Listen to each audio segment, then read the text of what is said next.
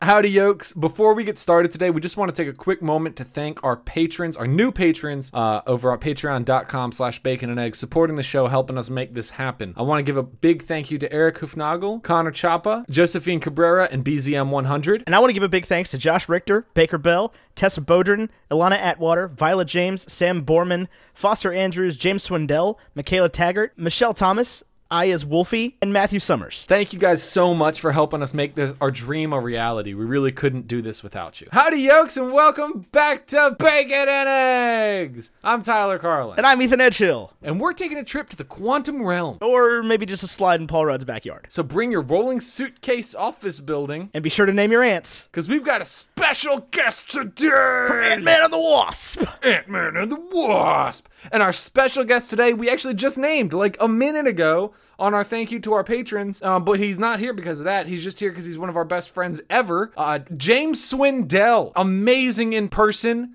Amazing human being. He's like four foot three. James, welcome to the show. Who are you? What do people need to know? How do they find you on social media? Hey guys, thanks for uh, having me on the show. I really appreciate it. Um, I yeah, I don't know where to start. Where should I begin? You said social media. That's the last At thing the you said. beginning. Start at the beginning. The beginning. when beginning. and where were you born?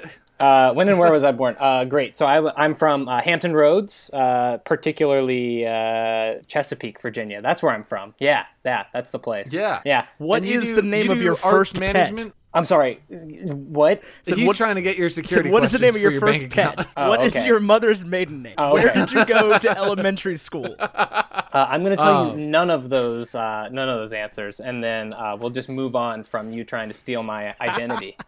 But you do arts management, right? Yeah, yeah. So I work at a, uh as a nonprofit arts professional in the D.C. area, uh, and I currently uh, serve on the uh, Arlington Commission for the Arts. Uh, just ap- recently appointed uh, to a three-year term. It's a volunteer position for the county, so it's going to be pretty cool. And uh, also do some advocacy work uh, in Arlington, Virginia, as well, which is about three and a half hours from where I'm from, uh, Chesapeake, Virginia, and about three hours from where we all went to college together. Yeah, yeah. James was the president of our fraternity when Ethan and I joined. He is Sort of. still listed in my phone as President James Swindell to this day. It Oh. just put up That's ridiculous. I uh, mean, I still have photos of you guys from undergrad as your as your backgrounds when you call me, so I, I can I can. yeah, y- you're I can still relate, you're still yeah. President James Swindell from when I put you in my BlackBerry. Oh, BlackBerry. I And it Retro. allowed president as like a title option, like Mr., Mrs., Doctor, Professor, Esquire, President. So I was My like, it's da- President James Swindell, obviously. My dad always used to say, "Call me Esquire," and I didn't realize until like several years later, of course, that that meant you were you were a lawyer. A Oh, right? lawyer, yeah. So, but this year I, uh, I I addressed his card to his name and then a comma Esquire to see if he uh, like actually got it, and I think he got a good laugh out of that. Well, that's good. that is good. Fair Uh, enough. but t- but today we're talking Ant Man and the Wasp. Uh, as we previously stated, just want to go over some quick statistics. This movie was released on July sixth, 2018, here in the states. From what I understand, it's still not out in some parts of the world. yeah, that's every movie. Oh well, I mean, like not out for like another month and a half. Is that normal? Yeah, Seamus went to the preview of, or I mean, the premiere of, uh, Coco, no, um, The Incredible. Incredibles yesterday. Yeah, but it doesn't premiere there until September. Like that was the like press premiere. But it definitely hasn't hit China, right? Incredibles just one highest grossing animated film of all time. So it's probably hit China. Uh, Okay. 'Cause Well, that's this is not usually- the highest grossing film of all time. No. but it's it's This definitely is- not out in all places. It may be No, this maybe isn't- most places. Ant-Man and the Wasp uh, released on a 162 million dollar budget 4 days ago. Uh, it hit that right that back on f- opening weekend. And the So- reason I say it's out almost everywhere is because over half of that is international. Oh, that's the worldwide. That's the worldwide. Okay. Over half of that is it is it is I think it hit maybe 75 million domestic opening, Oh, which is dang. not that good. No, it's not. But that's okay. It'll it'll bounce. I just want to to make that point very, very clear, abundantly clear, right when we're starting. This is not a very stellar opening for this movie in the States. I just want to make that clear. Why do you want to make that clear? Just to, to further my points later on down the road, I want to state that as a fact now Hmm. that people aren't seeing this movie the way they did other movies. so this is a spoiler review, just so you're aware. It's not a spoiler review. okay, not at this point. We're not doing spoilers just yet. Yeah, so Um, That is so not the- a spoiler The, the weekend gross was seventy-five In the States, yeah. million. Yeah, yeah, yeah, yeah, yeah. in the States. Um, it got an 86 critic score on Rotten Tomatoes, 79 audience score on Rotten Tomatoes, and a 70 on Metacritic, which is pretty high praise. It premiered on Rotten Tomatoes at like a 90 something, but it's dropped down to an 86. Um, I don't know So- that I would say it's necessarily worthy of that highest. Well, 86 means a lot of people liked it. A lot of critics liked it. But you guys, you know who didn't like this movie? Who didn't like this movie, Ethan? Richard Brody did not like this movie. Richard Oh, Brody. I'm not the man surprised. who The hates New Yorker. sequels. Yeah, from man the New who- Yorker. Literally, I, I sat down to, to get my reviews for this movie because I'm like, hey, I do the negative review. Oh, it's a sequel. You know who hates sequels? Richard Brody. the thing he doesn't like anything though. That's the thing. No, Oh, he doesn't like anything, but he weighs in on every like he's weighed on in on every like blockbuster sequel so far. Yeah, that we've and I, reviewed. I remember getting getting ready for for this moment and just looking down the reviews and texting both of you and saying, "Hey, isn't Richard Brody the guy that hates all movies?" And you said yes. So I felt He like does. I- you, you if I if I learned one thing from Bacon and Eggs is that one, Richard Brody exists, and two, he hates all movies. Richard Brody, He hates. Uh, if you're listening, please come on the show. he probably we just likes wanna frozen talk. Yogurt. We just want to talk. Man, I like I just frozen have yogurt, and I haven't questions. had it in a long time, guys. That's you can't do this to me. right Frozen now. yogurt is great. It's so good. I haven't had sweet frog in a minute, so you guys need to calm down on the froyo references. Bacon and Do you have eggs a- this week is brought to you by frozen yogurt, everyone's favorite No, summertime treat. No, it's not. No, it's not. Um, Ethan, do you have do you have Dick Brody's review? I do Did you have read Dick it? Brody's review. Okay. He says the waiting earlier. on you, sorry, bud. I, I couldn't, I couldn't read for a second. he says the earlier film's freewheeling, low-key loopiness is replaced by a dull and dutiful plot that, with its forced references to other Marvel installments, squeezes the action to fit the franchise. That's Richard Brody, the New Yorker. Not very high praise. Um, not very high praise at all. But again, he hates everything. He hates it because it's a sequel. That's what's so funny. Right, every eh, that's why I love his reviews so much because every review is like this would be way better if they didn't make it as a sequel. right. It's Do, like, do we know how long this he's wasn't- been? Do we know how long he's been reviewing Forever. films? Yeah. Yeah, Forever. forever. Yeah. So have you, have you looked up his Empire Strikes Back uh, review? Oh, I don't know if he's got that one. Oh, if he does, then you just have he's to see.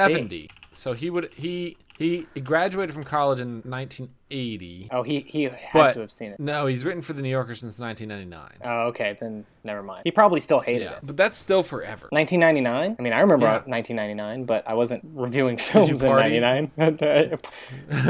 party like it was 1999. Uh, no, uh, no, no. I partied like it was the 99 and the 2000. That's that's how I partied. Did you party? I've always wanted to go to one of those. Um, have you heard about these theme parties where it's like party like it's 1999, but instead of like 90s decor, it's all uh uh like infomercials. Oh, that's awful. that Isn't that so good? just sounds awful.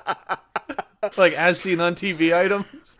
Billy Mays here with a great idea. OxyClean. oh my god. You know which one I used to watch every night was the uh, Flex Seal. Flex Seal. Oh, and now Flex I work Seal. in that industry. Flex Seal's Seal. the real deal. It is the greatest advertisement, and I know it is for a product that actually works because the other day uh, the drying crew that was working in my office was like, "Yeah, we're just gonna flex seal this up."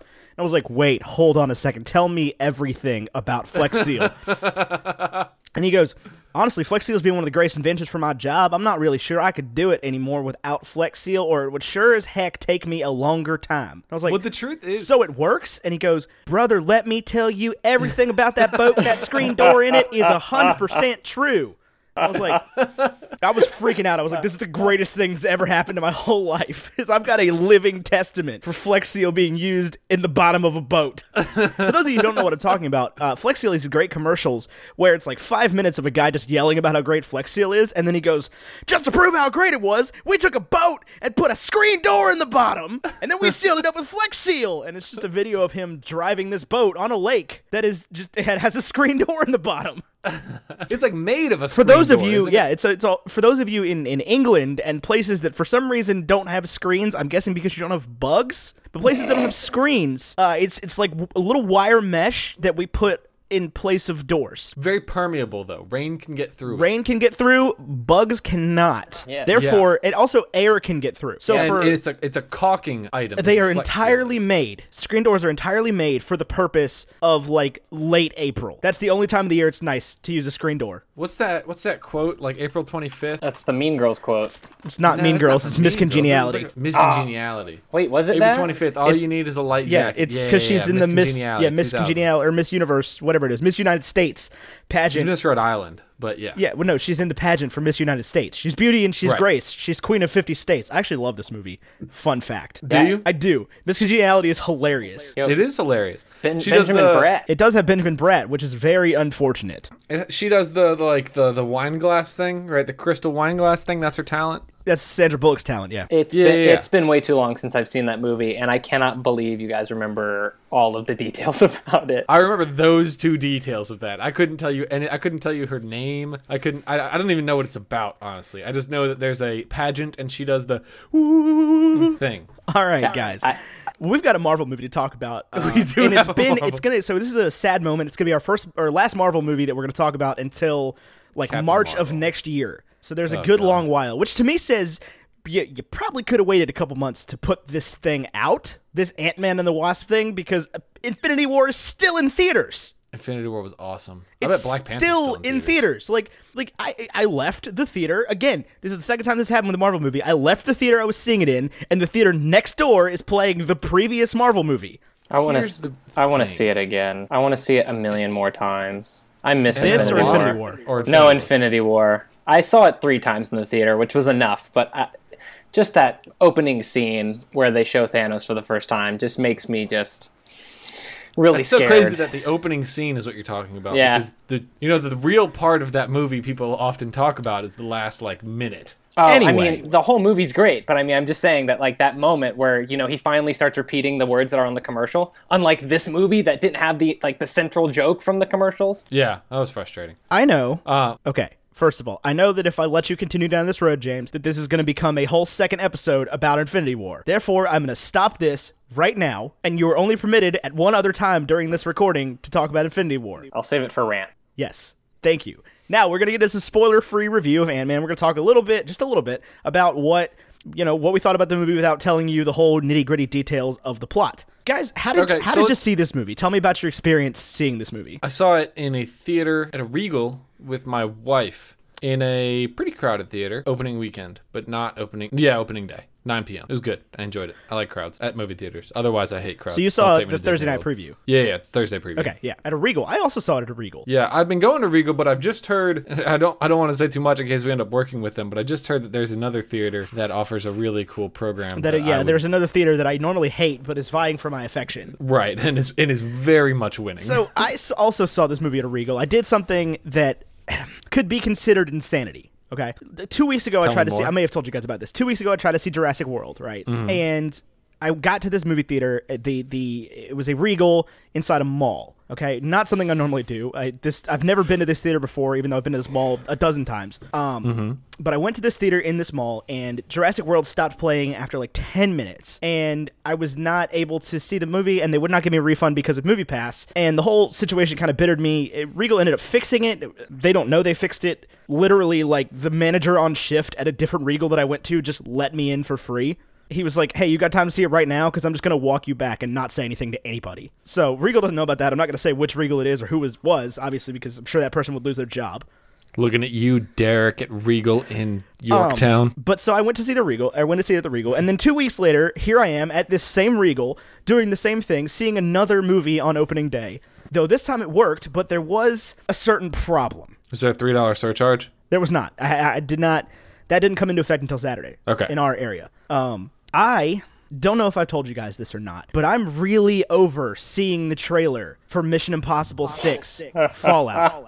Uh, I've heard So I sit down to watch Ant Man and the Wasp, and of course they took away the cool song too. they're gonna show no no no no no n- we don't have a new trailer out here in hampton roads it's the Oh, we do. same trailer with you get down with the fiction That's you such don't a know sweet you song, need though. it and and the and the weird scene of matt bomer like cocking his fists before he punches tom cruise in the face as if you have to like ready your arms Who'd you say that was? matt bomer no, No, uh, that's henry cavill Kal El. yeah, henry, cavill. i mix them up man they look the same I just hope th- my only thing with that movie is that mustache. It's gotta like read minds, right? It's gotta be like anyway so it's gotta make him a wizard. I like.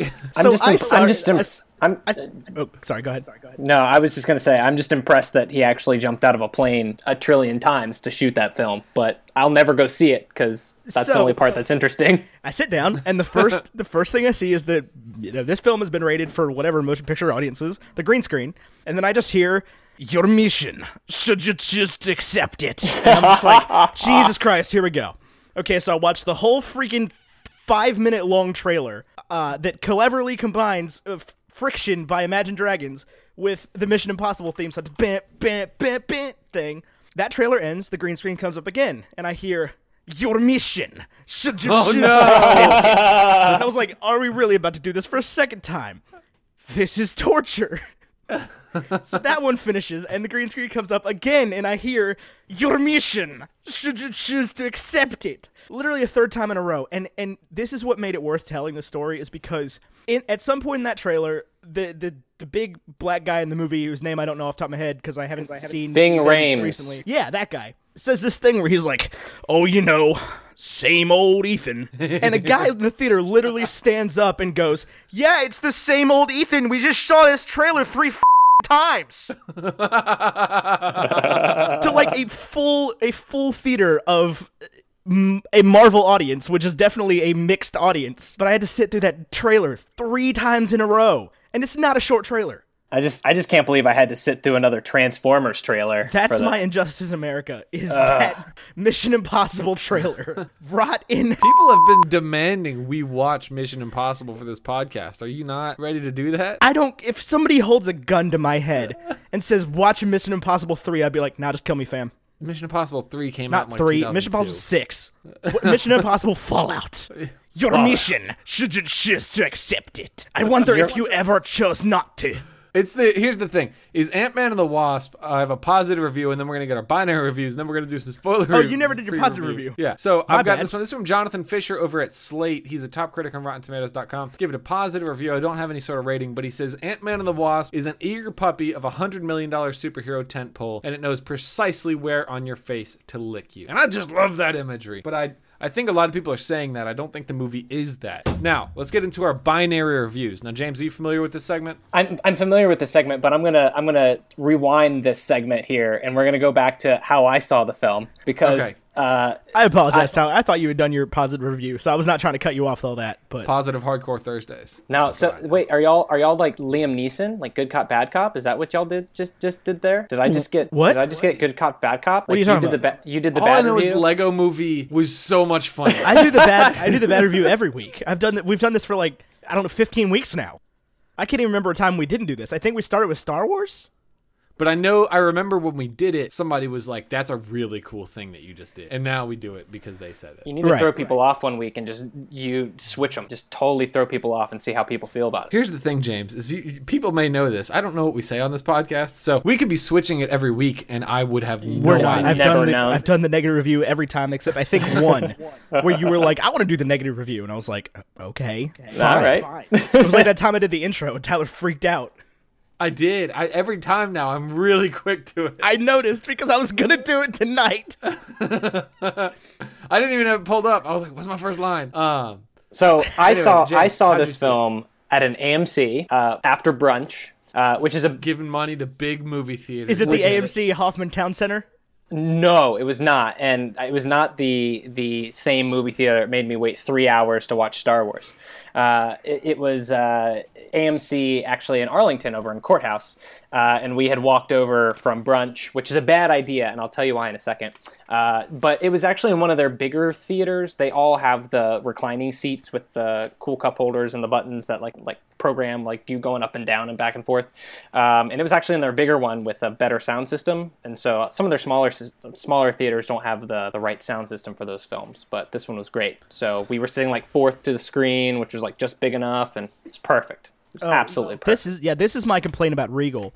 Dear Regal, if for whatever reason you're listening to this lowly movie review podcast, please, dear God, update your theaters. Every single Regal theater I've been to in the past 10 years looks like it was made earlier than the past 10 years ago. We have reclining chairs now, or at least chairs that move a little bit. Also, stop using like film projectors. My Regal doesn't. Your Regal Re- is terrible. All Regals are terrible. Regal, Regal down the street is like it looks like it's straight out of the 1990s. It's crazy. That's wild. It's nuts. All right, binary reviews. Uh, now this one is one I actually think is going to be interesting. I don't know that we're all going to give the same review on this one. Uh, now, for those unfamiliar, a binary system has off and on. So zero is off, one is on, zero is no, one is yes. It's very simple. It's it's just a binary. Would you see it? Would you not? I want to hear James's first. Okay. Binary review. My, I, I give this a one. I would I would see it again. I, I probably wouldn't see it again in the theaters, but I would watch it again, Redbox, on demand, bootleg, however you want to deliver it to my television. I will watch. Okay. Now, Ethan, I don't want to hear yours yet, but I've been going back and forth on this since I left the theater. And I think I've come to the conclusion that yes, I would watch it again. One. Team one, Because- right here. Team one. Because I I've, I've gone back and forth a lot, but like if it comes in like a collector's edition with a bunch of other films, I'll watch it again and I will enjoy it. And hopefully I'll be like I'm not gonna go out of my way to watch it again, but I think because of that, when I do revisit it, I'm gonna see the jokes and have forgotten them and laugh at them. That's what I think's gonna happen. Ethan, I wanna know your binary review. I'm really scared. Um, I'm so scared. It's a zero. Oh, come on. It's a zero. It's a zero. I'm sorry. This movie, to me, this movie possibly came at the worst time for it to have ever been put out. I just like Which couldn't is- disagree more. On the heels of not only Infinity War, but also on the heels, and I keep bringing this up, but on the heels of Jurassic World 2, a sequel that absolutely should have not been made under any circumstances. See, now this is where we also disagree. Is I And has like just Jurassic World 2 a ruined lot. Mm. sequels for me. Between Deadpool 2, Jurassic World, and this, the sequel is dead. Kill it. All right. Kill it with fire. All right, Okay. Dick Brody. Leave it alone. Yeah, I, I'm I- turning into Richard Brody here. I don't want to ever see another sequel for a movie ever again. I don't know. I mean, I Again, think I we go think that's a straight pretty to the third one now. Clearly, Thor Ragnarok was good. Yeah, but Th- Thor Ragnarok compared to the other two was like uh, out of their league, right? So like, but I think you're you're you- you're unique in this that you're With- you're the only one of the three with of us that the didn't. possible exception of um, Winter Soldier, because I know a lot of people like Winter Soldier. There has not been a Marvel sequel that anywhere holds up to the hype of the first one. I, I can uh, I can agree with that, but I'm also I'm also the type where like I have to manage my expectations. So I didn't go into this film thinking that it was going to be Infinity War or that it was going to be Black Panther, and in fact, I was totally glad that it wasn't e-, either of those films because if I was to see yet another extremely consequent or, excuse me consequential film like you know saving half the universe or the whole galaxy or how, what, however many people you know Thanos you know took out, uh, then I probably would have been exhausted. But this was came at the right moment, knowing that at the you know it's gonna catch up to where we were in the other movie. I just don't like. I don't get the mentality of it owes nothing to being as good as the first one or the last one. I don't I think, I understand think it that at all. definitely needs no. I think the expectation with its comparison to Ant Man is fair. It needs to be as good as Ant Man, and it was Or not. It better. didn't even try to be as good as Ant-Man. But but it was closer to Ant Man than Iron Man Two was to Iron Man. right, and I'm not gonna sit here and defend Iron Man two.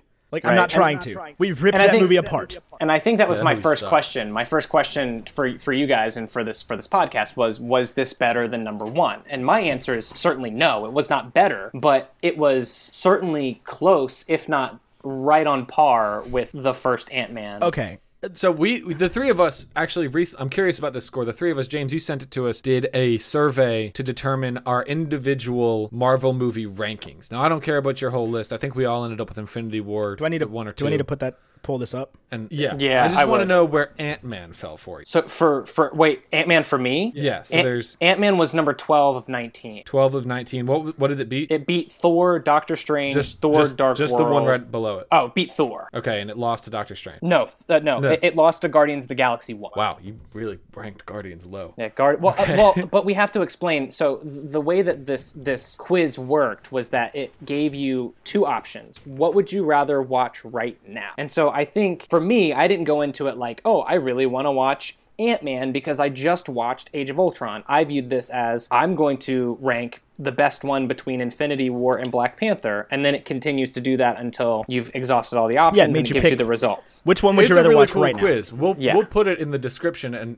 be sure to uh, tweet at us your results, hashtag howdy yokes, or at bacon and x23, one or the other. I don't know. Ethan will tell you the instructions next Yeah. time. Well, and, and this is and this is crazy because my number one was Infinity War, but Shannon's was Ant Man because she really wanted to watch the first Ant Man. So she was clearly looking at it at a different um, a different way than what I think you and Right. me and Ethan like we were. I was looking at it like, you know, somebody holds a gun to my head and says, pick one of these two movies to watch right now. Yeah, And that's how I looked at it. And- And that's and- that's how I actually ended up with Infinity War at number four, um, instead of as high as you guys put it, is because like I, I've stated this before, is like it's, I love the movie dearly. It's a really, really, really good movie. I don't really have any desire to watch it again. So, what was where did you land Ant Man? I landed at or 13, underneath Doctor Strange and right above Thor. Okay, so Interesting. you guys, you guys both have much lower expectations going in if you're looking for it to match than I did. Right. Which I think is interesting because I have Ant Man at six, losing to Guardians of the Galaxy and beating Black Panther. Now, and, and I will say, it, throughout the history of this podcast, I have been very harsh on Ant Man. Um, i- is it the most amazing Marvel movie ever made? No, but it's by no means bad. It's like my definition for a, a kind of middle of the pack type of movie. Okay. So to me, that indicated that there was a lot of room to go up and you didn't feel like this movie and went I up. didn't I didn't feel like this one lived up even to the expectation of the first one, let alone what I expected it to do, which was be better than the first one. see. I didn't expect it to be better than the first one. yeah, I, I think I But- think but- But this is this is what I'm saying though is that I, I've, I've I've received this about Deadpool, I've received this about Jurassic World, and I've now received this about this movie. It's people being like, I don't understand why you'd expect it to be better than the first one. Yes, I loved the first one, but like, how could why would it be as good? I was expecting a middle of the road movie, and I got one. Why would any movie my ever thing. try to be a middle of the road movie? Why are you not trying as hard as you possibly can with the characters? The characters are there. You did not deliver. That is how I feel about this movie. I think there's a certain level of development with the characters that comes in with the second part that you can occasionally beat, which, like we pointed out with Winter Soldier, which I will agree, like, of the Marvel second parts, even though it's not my favorite Marvel movie, is probably the strongest one. Like, it's, the most, it's it's the best It's one. between that and Age of Ultron for me. Oh, Age of Ultron, obviously, but I, that's that's another great exception. But that's yeah, that's, Well, but that's, of that's the- hard to even of the call a sequel, standalone. honestly, because Right. the Avengers movies Uh, are that- tough. that- like, I'd call those a saga. yeah, But Yeah, and I feel and I feel for me if we're gonna t- if we're gonna rank like Avengers and Avengers Age of Ultron, Age of Ultron aged really well. Like I agree. Yeah, yeah, I, I think so. Too. Especially yeah, after Ultron. I Sorry, go ahead. I know. I was just gonna say, like, especially after Infinity War, I just felt like there was a lot that, to use one of uh, Ultron's references, that it was just like tangled in strings, and it felt really connected in a in a very good way, in a way that wasn't present when we first saw it because the Infinity Stones had not been kind of developed, and so since it was more developed, uh, I felt like Age of Ultron did well. The thing that makes me even happier about this film is that we didn't have to deal with the Infinity Stones. We had just gone through all of that. That is oh, I, I will agree with that. that is definitely one thing I liked about this movie, and it's one thing that I liked about the original Ant Man too, is they both came right on the heels of a big, bad, full fat Avengers movie, a, a big, exhausting cinematic experience. And and I want to make myself perfectly clear, I was not expecting this to be on the same scale as Infinity War. Okay, I, I did not expect it to have as high of a ceiling as Infinity War, but I thought to its ceiling, I expected it to be better. I guess is what I'm trying to get across. Is like I never expected to be this epic adventure of proportions of that style. I expected it to excel at what it was supposed to do, and I just don't think it did. It is supposed to be the comic relief movie of the series. That's what it was in the first one, and I just didn't get that in the second one. I, I agree with Richard Brody, which hurts me to say. It's like a lot of the whimsy from the first movie was just gone. Oh, I disagree. I laughed a lot. I'll say this. I want to talk a bit. We've talked a lot about Jurassic World Part 2 and um, Deadpool 2 in this. And here's the, the point I want to present to you, Ethan, is that when it comes to these type, I don't want to say mediocre movies, but these type movies, they present you with a good enough movie that you can reasonably walk out of it and say, I really liked that. Or I really didn't. Like there are legitimately bad movies, like Right. poorly constructed films that like have confusing characters and are just not good, like uh, Transformers Three. or Pirates Uh, Three. So yeah, l- no, whoa, Pirates whoa, too, whoa, excuse you. whoa, No, no, whoa, no. Sorry, sorry. whoa. Time out. Sorry. Wait. Wrong. Wrong. Pirates. Pirates Four. Sorry. Okay. Right. James, I was about to constructed film. fight you through this. No, segment. sorry. Wrong one. Par- Pirates Four was just the worst film I've ever. I haven't seen. even seen that one. Okay, yeah. So let me let me qualify this review, and I, I think we've made this clear throughout all of Marvel. It's like all of these are good movies. The Incredible Hulk is a better movie than most movies. Yeah. Right. Like, let's make that very clear is like we are talking about this within the realm of other Marvel movies. We have yet to Right. review on this podcast a truly bad movie. M- And, like, maybe we don't- maybe The Phantom Menace is probably the closest it comes to like unwatchable just because of the the complete lack of a coherent story. I want to just make the point that like we're also pretty biased. We are like big Marvel Cinematic Universe fans. Right. There are a lot Yeah. of people sitting here going, "Yeah, that was funny. 10 out of 10."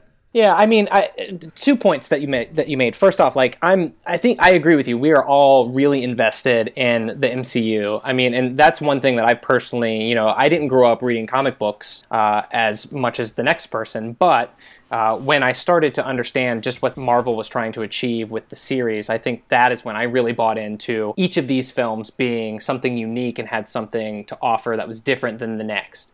And so I really agree with what Ethan said is that, you know, and it became really apparent to me when I did this quiz that, you know, it's hard to say that any of these are bad you know, minus probably Iron Man 3. I really didn't like the film. But that being said, you're ranking 19 films that are just good and they're good for different reasons and Right. you have certain you certain preferences on which one goes where. But like it really became apparent to me that it was really hard to rank movies that were all pretty good and some of them are e- are really great um, my top five are i feel like are just great films especially for you know so- a superhero film you know we're in the 21st century where people feel exhausted from them but the top five for me are just gold Well, I'm curious, James. I and that's why I liked where my where Ant Man ended up for me was literally right outside the top five. To me, that felt like poetic. So I'm I'm going to guess. I know you've shown me, but I've forgotten, of course. Um, what your top five are? I'm gonna guess Infinity War, Ragnarok, uh, Black Panther, Spider Man, and Winter Soldier. Ooh, close. Civil War. So i- i- in order, Civil War. in order, it was Infinity War, Civil War, Homecoming, Black Panther, Ragnarok. Okay, God, that's a tough list. Yeah. That- I mean those are all good. Though. Mine, like yeah, okay. So mine are the Ragnarok, Homecoming, Civil War, Infinity War, Guardians. Wow. Honestly, okay. I think Civil War is a little bit high there. Yeah, I'm surprised Civil War came so high for you. I liked Civil War. I don't know why I don't qualify it as high as other things. It came in at eight for me. I have Infinity War, Ragnarok, Homecoming, Iron Man, and Guardians. Civil War is a weirdly forgettable movie for some reason. I felt this way about For what it is, I felt this 'Cause way it about doesn't have both the Avengers of title. the felt this way about both the Captain America sequels. Is that I've gone back and watched them the second time and gone, what happens in this movie? And then I watched through it and I'm like, oh yeah, that happens, and then it's gone again. because they have terrible third acts. Yeah. Ethan. So The third act is like, oh my god, now there's in, in Winter Soldier. It's like, oh my god, look at all these helicarriers destroying each other right over DC, which is stupid, stupid ending. I mean, everybody has that Marvel movie that they just. I feel like everybody has that Marvel movie they just hate that everybody else like loves. Like a lot of people hate Guardians. A lot of people hate Iron Man. I do not like the Winter Soldier at all. Like to have it as high up in the list as we have it physically hurts me. Yeah, I mean, for me, you guys have Guardians really high. I have it at number 11, and that comes after a really difficult top 10 for me. Oh, dude, trust me. I feel you. I came into the Guardians review just wanting to hate it, wanting to be wrong, wanting to like shove it on Ty, being like, "Oh man, Guardians is the best movie that's ever come out in all of human history." Guardians was awesome. Okay. And then I watched Guardians of the Galaxy. I'm like, "This is a really good movie." I- I'm not disagreeing with you. Groot. Oh I- man, it's it, it- and that's the thing is they're all so good.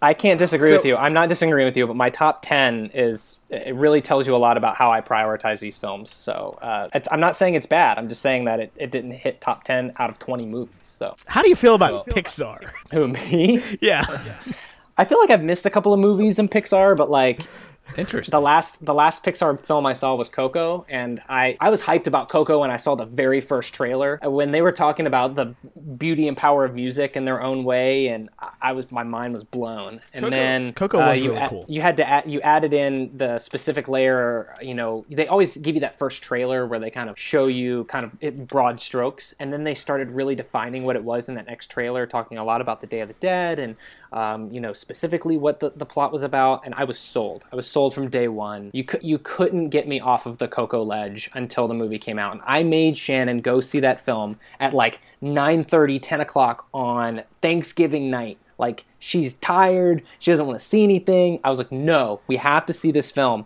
and it didn't disappoint it was beautiful I'm so glad you said It that. was I really thought awesome. you were gonna end that with it was- disappointed. it was awesome like literally I, I, God, I, I have so many things to say, but we are talking about Ant Man and the Wasp. Yeah, I just so I will. you said out of twenty movies, and I was just like, let's rate another twenty movies. yeah, yeah, yeah. Let's let's rehash the the rest of the MCU in thirty minute sound bites with you, James, and release them as Sunday brunch episodes. We can always do that. Um, yeah, I, I just to quick on Coco, it's it is like quickly risen in my stock as my favorite. I, I saw it and I loved it, and I was like, nah, I don't know if it's my favorite though. And then I rewatched it when it came out, and I was like, this is just as beautiful at home as it is at the theater, which is an important note to like pay attention to because most movies, if you watch Iron Man three at home, you're going to be so disappointed, even in just the way that it looks.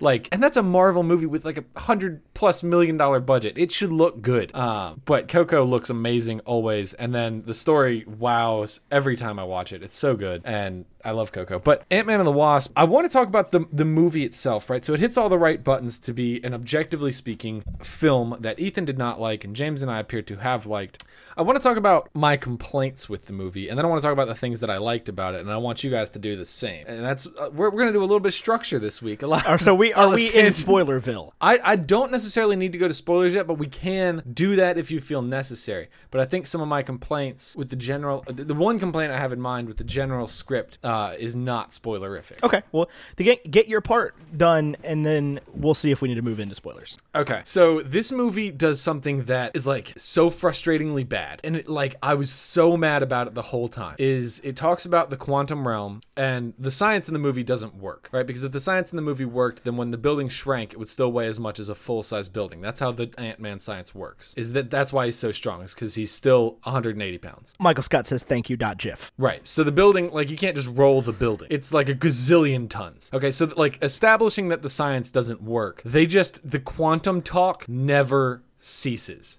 And it doesn't mean anything, right? It's just like jibber jabber exposition for whatever it wants to be. The quantum realm can do anything. Hold on, can I interject really quick into your thing? Yeah. So this is a this is a complaint for you. Yeah. Oh, I think this was the best thing. The, the one of the best things the movie did. Honestly, No, because all of all of Evangeline Lilly's and uh, Michael Douglas's dialogue would could have been just amazing and brilliant dialogue by two amazing actors that I love was just like, oh, but if we don't get the, the what, what do they call it, the component to the quantum realm, then we'll never be able to retrieve the right? Shut But it up. has a really good payoff moment. what do you mean? Well, it's a spoiler, so I can't say it. Okay, We'll, we'll get the spoiler. Well, I mean- I will say the big spoiler, not the end spoiler, but the the uh, the the actual cinematic adventure third act spoiler, uh, the reveal in the movie, I thought was really really. But uh, But I think I think to your to your I'll present the opposite argument with you is that you know the quantum talk while it, it doesn't mean much to us or Paul Rudd's character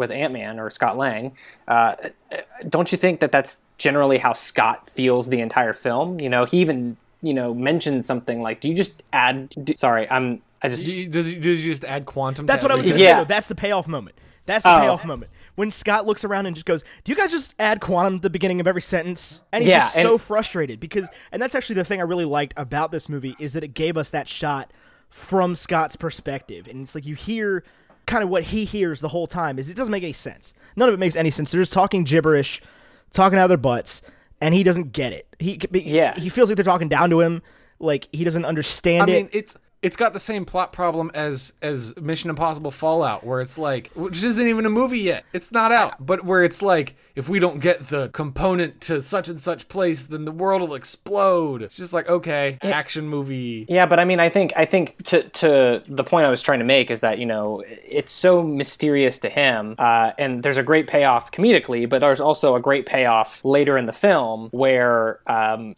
uh, well, we, we can talk about it later, but I think not not knowing about the quantum realm uh, as much as Michael Douglas's characters or uh, Evangeline Lilly uh, will come into into play later for for Scotland. Uh, yeah, that that's a spoiler problem. Yeah. Uh, is there anything that you really liked about this movie that you saw and you were like, "Wow, th- I'm really glad they did." That. I hear what you're saying, and you you may have. I like that they were able to. You may have changed my mind just a little bit. I like that they were able to present a third person limited perspective in a film, which is pretty hard to do, as typically you sort of need like an omniscient point of view. Yeah, I- So that's I, I actually really liked that, and that is like one of the shining moments in the film for me.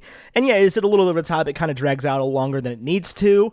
Um, but no, I really I enjoyed that third person limited perspective just because it is it's not something especially in this type of movie that you get a lot, especially in the type of movie with a villain where you can like you get a shot of what the villain's doing behind the scenes. It's like it, You did get that. well, you get that in every Marvel movie. It's like you know what Red Skull's doing the whole time in Captain America: The First Avenger, and you're sitting there like, Steve, no, Steve, st- stop. Well, but there was still a turn with Bucky in there. There's always a turn. I mean, they they're good enough filmmakers in all these movies to write a twist. right. It's like it's, I, I was originally going to ask this as a question, uh, and I, I'm going to answer it. So my question was going to be: Was this too much of a good thing? So did it rely too much on the the devices of Ant Man One?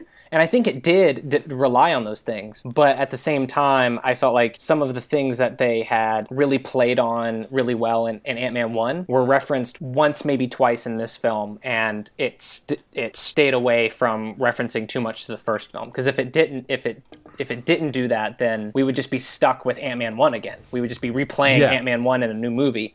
And I think for a lot of people, they even felt that referencing the first film was too much. Like they should have stayed away from it. And I actually well, and there thought was a that huge it was yeah. there was a huge problem with having a a supporting character. You know, it had the Edna Mode problem from Incredibles, where it was like you've got this amazing supporting character with Luis, and you need him to do the thing again, right? He's got to do the storytelling thing again. But how do you not overdo it? yeah, absolutely. And I thought it was because perfect. like I thought they I Yeah, really I thought, thought- they underdid it. that's. I would rather they I mean, I think, underdo it than I think overdo Edna it. Mode in Incredibles 2 made a better return than Luis did. In I would agree with that. Ant-Man 2, but I don't think it was bad. Like I'm trying to think of an example where it didn't work, and I know it's there, but it's it's escaping. I just Although wanted a there- story, man. yeah, I, I, I see what you're saying. Not There not was- not there as was many, really- not a bunch of them. I just wanted one story, one Luis Did you not, story. Were you like, were you asleep for that? No, it didn't exist. Yes, it did. When? We'll have to. He talks about how him and Scott met, and then it goes through like everything that's been going on. yeah, like right in the like middle of the film. You missed it, bro. Yeah, Did I miss and they it? give him the like the truth potion. Ah. I don't know. Yeah. It didn't feel the same. Well, I, I didn't get that. gotta I didn't get the say- satisfaction from it. I, I gotta I gotta tell you there were a couple things that actually bothered me about this film, even though I liked it, and I know we've already passed it, but I wanna I wanna circle back to some things. No, go Is for that- it. That's fine. Do that. Is one, um, there were too many like antagonists. Like I felt really pulled on all different sides, and I mean I guess that you know that's the way that Scott feels in this in this movie, but like I didn't get to focus. s- On a single person that was the antagonist. I didn't have like Right, a, a Thanos or an Ultron, like the single force that you know you're forced to go up against. You are, you know, you have to stay on house arrest, or Jimmy Woo is going to come get you, or you know, Sonny Birch is this, you know, this, um, black market dealer who, you know, this or Ghost. Like, there's all of these characters that are coming at you from all sides, and like that did present a like a particular challenge to like this entire storyline which was pretty cool but like it was hard for me to to like that you know to and not I- have and to be can I- focused Can I rebuff this point? yeah I'm gonna rebuff or rebut. Both. I don't know what it means. I don't know the words. I can't speak English. English isn't my first language. that's fine i'll send you a dictionary for christmas Please do. I would love a dictionary. James, you don't have any money. Don't.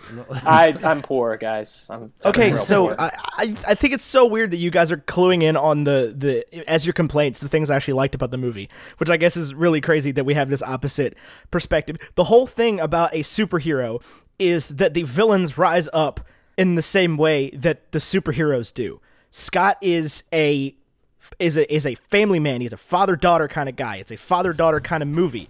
And then you have Hope and Hank, and then you have Ghost and Morpheus. What is his name? lawrence fishburne I know Lawrence But it- Fishburne. What's his name in the movie? Bill Foster. yeah dr bill, foster, yeah. Dr. Bill Foster. Right. The, Ghost is his daughter, correct? Or like adopted daughter or protege. Go, adopted daughter would probably be the Right. closest. Exactly. So it's it's it's rising up to meet the challenge. The same way the challenge that Ant Man that Scott has thrown down is he is this he is this criminal, but he is also a family man superhero. Well, one of the things I really liked was that Bill Foster's character wasn't by necessity like a villain. Like he had unique and interesting and dynamic motives that like as it began, he was like I'm going to do whatever I can to help Ghost out because she's going to explode or whatever if if time runs out because the particle or the quantum whatever, whatever. Action movie He's nonsense. unstuck in space time. no, I, I know, but it's just, you know, And then as the movie progresses, he has this paradigm shift where he goes from like, I'm going to do whatever it takes to protect Ghost to we might actually be able to fix this problem without anyone passing. And I thought that was really cool. What what I didn't like, and I'm with James on this, was Sonny Birch, Walton Goggins' character. Like I didn't realize he was even a villain until he was a villain. I guess we're in spoiler territory now. Um, Well, give me a swoop. but uh, a droop All right, now we can speak Spoiler freely, time. which is great because it's been really tough. That was Like, the longest we've gone spoiler free I, I by can't like do that half an anymore. hour. no, I mean, uh, but so yeah, Lawrence Fishburne's character is like the Washington Nationals, right? So they last year got to the playoffs without any serious contention, right? Well, this year they have serious contention from two teams in their division, and it's harder for them to get there. So, like, what am I trying to say? Oh, I don't know. I I got, just think I, you wanna I talk got about you. the No, Nats. I, I got, I got you. So he, they have to try even harder to get to where they where they need to go, which is the playoffs, right? Well, Right. Lawrence Fishburne's character is very similar. I'll do whatever it takes, but now he's coming up against some serious opposition, which is, you know, breaking his moral code. Like, I will not do X, Y, or Z to help you survive, even But though. in order to survive, you're going to need to do X, Y, and Oh. yeah, Z. yeah. Well, in in Ghost's mind, yeah. Like I'm gonna, you know, I'm gonna tear, uh, you know, Miss Van Dyne apart or whatever to be able to, you know, live. Like she doesn't care, but Lawrence Fishburne's character does. So he comes up against Right. that resistance. Like now, what is what is that next step that he needs to do to make sure that he m- meets the challenge of saving her? Now I have a, I, right. I have I do have a question for you. Did you get chills when Michelle Pfeiffer took the helmet off in the quantum realm? So we're, No. no, No. like I- No, I, knew I it was didn't. her. Like I knew it was her. Like it, I we knew it was weren't- her, and I I thought she was in the first movie for some reason. Like when she pulled the helmet off, I was like, oh, she's back. Yeah. Like I didn't think, oh, this is the introduction of that character, and this is a huge moment. No, Well, I mean, I it's thought, it was, I because- thought it was a huge moment for for uh, the story, but that whole storyline is probably one of the more problematic ones because, like, we have to just, like you said, go along with the fact that the quantum realm exists, that there's all this science to it. We have to throw it all out like it's gobbledygook, even though I think it can't. You can play it up. To, you know, with the perspective that I had with Scott Lang, and then surprise, she's back in the real world and she's got magic healing powers. Right, because Right. she's absorbed the quantic, quantum realm. Yeah, it changes. It just- changes a person. I just felt like that whole thing was so forced. Like this would've movie been Setting Yeah. up a plot device. Right, this movie. Is what it's the- doing. well, yeah, and that's the thing is that's what that drives me crazy in these movies is that like th- Doctor Strange did the same thing, and so did Thor. this movie existed specifically to set that plot device up. Yeah. Well, here's what it did: is is it setting up another option for the plot device? Because Thor is Uber God, right? Doctor Strange can control time, and so now you've got new options as to how we're going to control big bads exactly moving forward. This whole movie, and this is this is why I don't think it earned the scene because it was a very emotional post credit scene. That was the best scene in the whole movie by a long shot. It's because you were back watching Infinity War, and you were like, Well, it's, "Oh, it's not even that. It's just like that was it was it, and I, maybe it was a different. Maybe that was a different director. Maybe that was the Russo brothers stepping in, being like, "Hey, we're gonna do this one scene because it fits with our movie. Thank you."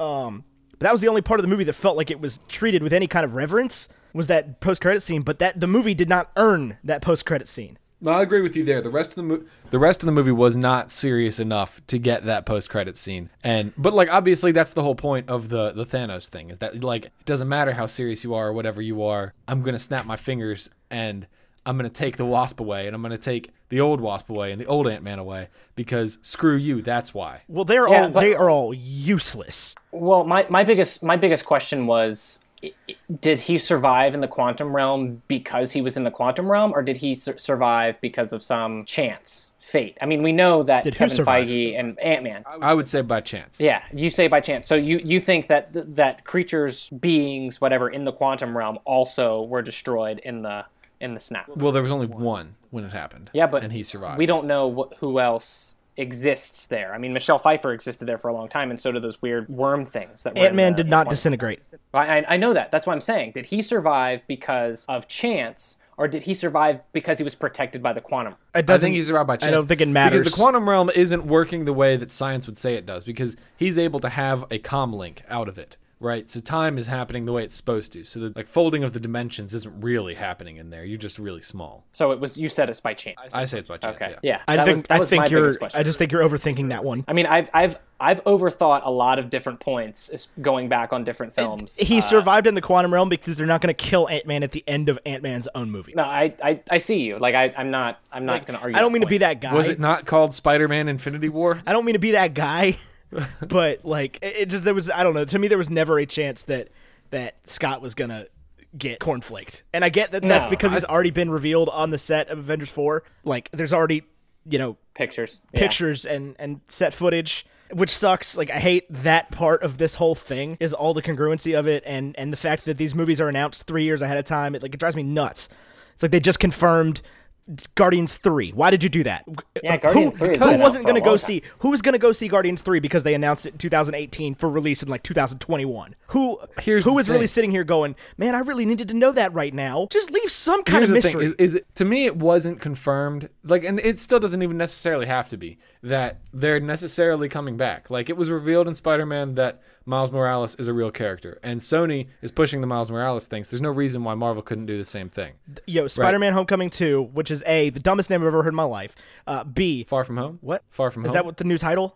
Yeah, I think they released. I think Oh, I Tom missed Holland that. spoiled it. Yeah, Spider-Man: Far from Home. I say that with air Gotcha. quotes because I don't I don't think he I don't think he spoiled it. I think it was uh they actually wanted him to to leak that. Oh yeah, obviously. Yeah. It's all it always is when Tom Holland quote unquote spoils something. Yeah, I I have to say though that what I loved about this film was that it was I, I was trying to think of what it was like the entire time because each each Marvel film is unique in its own way, like I said before, and they all have different personalities. So like you've got Guardians of the Galaxy, which is the sci-fi adventure. You've got Ca- Captain America, the first one, which was this you know historical action film and then you've got the next one which is this like spy espionage film but they all you know spider-man homecoming was this high school drama or high school comedy and they all are superhero films but they do a really great job of being something else too and for Right. and for this one i didn't know what that was un- until probably you know end of last night where i was like wait a minute this is a buddy cop film this is one of those silly buddy cop movies where you got two police officers, detectives, whatever, trying to track down whoever the villain is, whoever the, the bad guy is. And along the way, they make just a ton of jokes. It's not serious. It's not, you know, it's not anything that you should take, you know, you, you should take it with a grain of salt, right? And that is exactly what this film was to me. Take out all the science mumbo jumbo. It didn't matter to me at all. It just mattered that there were two people. We finally got to see the Wasp, finally got to see them both in action. And the only thing that ruined it was the fact that all of this all of the scenes were in the trailers. All of the good things were in the trailers. The salt shaker, the Hello Kitty Pez, Giant Man, all of it was just was spoiled. I love Giant Man. I'm all about Giant Man Yeah. and Goliath, Black Goliath. Um, I will say one thing I am happy about is in Black Panther they established like it doesn't matter if you have the technology. I guess they established this in Iron Man too, but it doesn't matter if you have the ec- technology or the capability to give everyone the power or every power to everyone because people are making these suits or the powers or whatever they are and we're just going to decide who gets what and it's that's going to be okay so like they could have made an army of black panthers in wakanda and they probably would have done a lot better against thanos' army but they didn't because it's sacred and only one person gets to do it and the fact that like scott's suit doesn't work was really annoying and i was so tired of that by the end of it but the fact that he doesn't have blasters or wings it's like oh it's because he's ant-man ants don't have wings even though he's flying on an ant with wings ants don't have wings that's just how it is And Antonio Banderas. Ulysses S. Antonio Grant. Banderas. Yeah, yeah. I'm calling you Ulysses S. Grant. Like, Yeah, that was- all and the right. quantum That realm was that was one of the few moments where I actually laughed, like solid laugh in the movie, where he was just like, "Sorry, I'm late. I had to name my aunt." Did you, have you seen the the the qu- the QU Antum realm, the Quantum realm? No. thing? No. I haven't As a seen that. ant nod. I thought that was funny. awful. Oh, so, so- l- so- allow so me. forced. W- w- I know that I have said a lot of negative things about this movie so far, but actually, I, I feel like I've defended it more in the last twenty minutes than y'all have. So. I don't know where that leaves us, but I just, re- I, I said I liked everything that you guys hated, but allow me the indulgence of complaining about this movie for like two minutes, and then I'll move on and and hear you guys out, okay? Because I don't want to just sit here for the Okay. next hour and and complain about this movie. It's like I really, I do want to like it. I want, I want to be told, not told, but I want to be persuaded as to why I should like it. But I just couldn't. I didn't like any of the characters in this movie, like any of them. I, I Paul Rudd feels like he's so done with the Ant Man character, even though he's been Ant Man for like five minutes. I, it really reflected in the performance that he just felt like he was lazily reading every line. I liked him. I thought he I was just fine. didn't. Um, I feel like I th- Hope was so I think- underutilized. oh, I was gonna say Hope's character, w- like the stock rose so much from the first film, so much. Nah, she annoyed me. Like Hank is useless. He's just a bumbling idiot of an old man. Has no idea what he's doing. I would watch any scene where they do that thing to his face. Okay, I can see that. Which wait, which scene? any scene where they make Michael Douglas twenty years younger. Oh yeah, that was great. Yeah, That's but awesome. That's the coolest thing I've ever seen in like my life. I, I just got there's a lot of stuff that about these characters. I didn't feel like anybody was used as well as they were in the first movie. Like I, I liked I liked Luis. I liked that he got more of a role, but I didn't like the I guess the way they put him in that role. And it, I didn't feel like they were true to any of the characters from the first movie. And I get that it doesn't need to be a direct sequel. It doesn't need to reference it all the time, but it should maintain the spirit of the first movie through the characters. And I didn't feel like this movie did a good job at achieving that. Like it had a problem. It had a real problem in that it needed to like the, the big web is a problem, right? Because it, it's not the next part of the Ant Man story, right? The next part of the Ant Man story was Civil War, what? and that's hinted on pretty heavily. That like him going to Germany to fight for Captain America is like a big part of Paul Rudd's life. Right. That's why he's on house arrest. That's you know that's that's where Giant Man comes from. That's why they go meet Goliath. Like that's why they're making that parallel story. So like it, you're not building off of Ant Man one. You are building off of Civil War with Ant Man characters. So you're I don't feel like that was you're- achieved either. But you're so you're you're saying that it had the one problem that Infinity War did, where Guardians Two got in the way, but just in a different way. Like I felt like it, it would have achieved more if it didn't have Guardians Two, but you're saying it would have achieved even less if it didn't have uh, Civil War. I think it would have been easier to follow up if it was if if if, if Civil War did James, you're not. Or if he didn't You're do not implying that, that Guardians 2 was an enormous problem toward the plot of Infinity War. Uh, I thought it was. not Oh, yeah, don't get me started. You want me to rant. You you absolutely want I me to go don't. bananas. You're exactly right, though. I, and I agree Yeah. with what you're saying. I just think I wait, my only problem with Guardians 2 is the storytelling problem. I don't know what it has to do with the plot. I just know that like everybody was like that they completely left out the uh, Thanos relationship with Gamora and Guardians right, 2, and that's, an why- enormous Yeah, problem that- going forward with Infinity War, which is about Thanos and his relationship with Gamora. Yeah, that was Right, that was where my it's like- entire problem with with that. Guardians 2 with tried to that hit the relationship. Nebula thing really hard, and like that Nebula's the new, you know, superhero, whatever, new the new the new good guy, and and then Infinity War was just like, yeet, we like Gamora again because this is what we told you guys to do. Um, yeah, I mean, uh, you're that's an interesting point that you make about the film being, you know, basically it's it's the sequel to Civil War for Ant Man. So Well, I don't think they did those characters justice either. You don't get like angry, emo, I hate Tony Stark for locking me up in this place, uh, Scott. You get just a watered down version of Ant Man One Scott. Right, like I liked Cap. I like Cap, Cap needed me. Right, you don't get Right, that. You don't but- get that Scott at all in this movie. Like even less I- so than it- you get original Scott. but his, his his his motivation to go to Germany wasn't because he was against Iron Man. It was because he was oh, he basically owed a favor to Falcon for basically whooping his. ass. No, but go go watch the end of Civil War again. Scott is mad, like big mood mad, Yeah, because he's Because back he's in back jail. in jail. That's Right. like Scott's whole thing. Is Scott won't and go like back to Scott in this movie could not give less of a crap about being on house arrest. I mean, but we also saw him at year two, where the goal wasn't to get out so he could fight Iron Man or prove himself to Iron Man, but it was to get out so he could continue to be with Cassie, who Well- it's established from the first one is that that's all he really cares. And about. what but what you're doing there is telling a lot of the story off screen, like toward what to, to, to redeem the character. Like you you are you are making that connection here to redeem the character in this movie, which is fine. Like you can do that. I don't want to do that. I like I I would like the character to be true to either version of what it was. Okay, I mean that's that's I think that's le- a legit way to And look that- at it. That's but- that, that's my thing for this. Is just I could like I couldn't get behind the villains, man, and I hate the like. Oh, the villains are good guys now. Thing that happened at the end. It's like everybody got saved. There's no consequences. Right, but and that's kind of where I, why I don't like so many antagonists in this is because you don't have have a resolution. Well, it You had the Rogue One problem. Rogue One, had many problems, so you're gonna have to be specific. It had the Rogue One problem. Everyone has to die. Right. Every everybody in Rogue One had to die because there is a finite end. This this Right. had this is, comes between whatever was before and Infinity War. So this also has a finite end. They came to a wall they had to run up against. Right, and I mean, I, at this point, you know, Ghost is not going to come back. I, I doubt Bill Foster will think? be back. No, I don't think.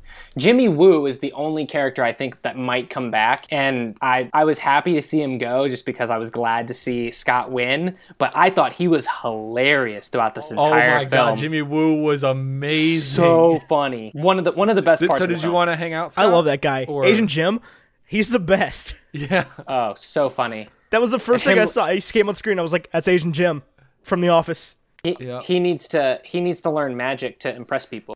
Oh my god, the magic thing. I was really laughing at that too. Yeah. What if he comes done. back and teams up with Baron Mordo?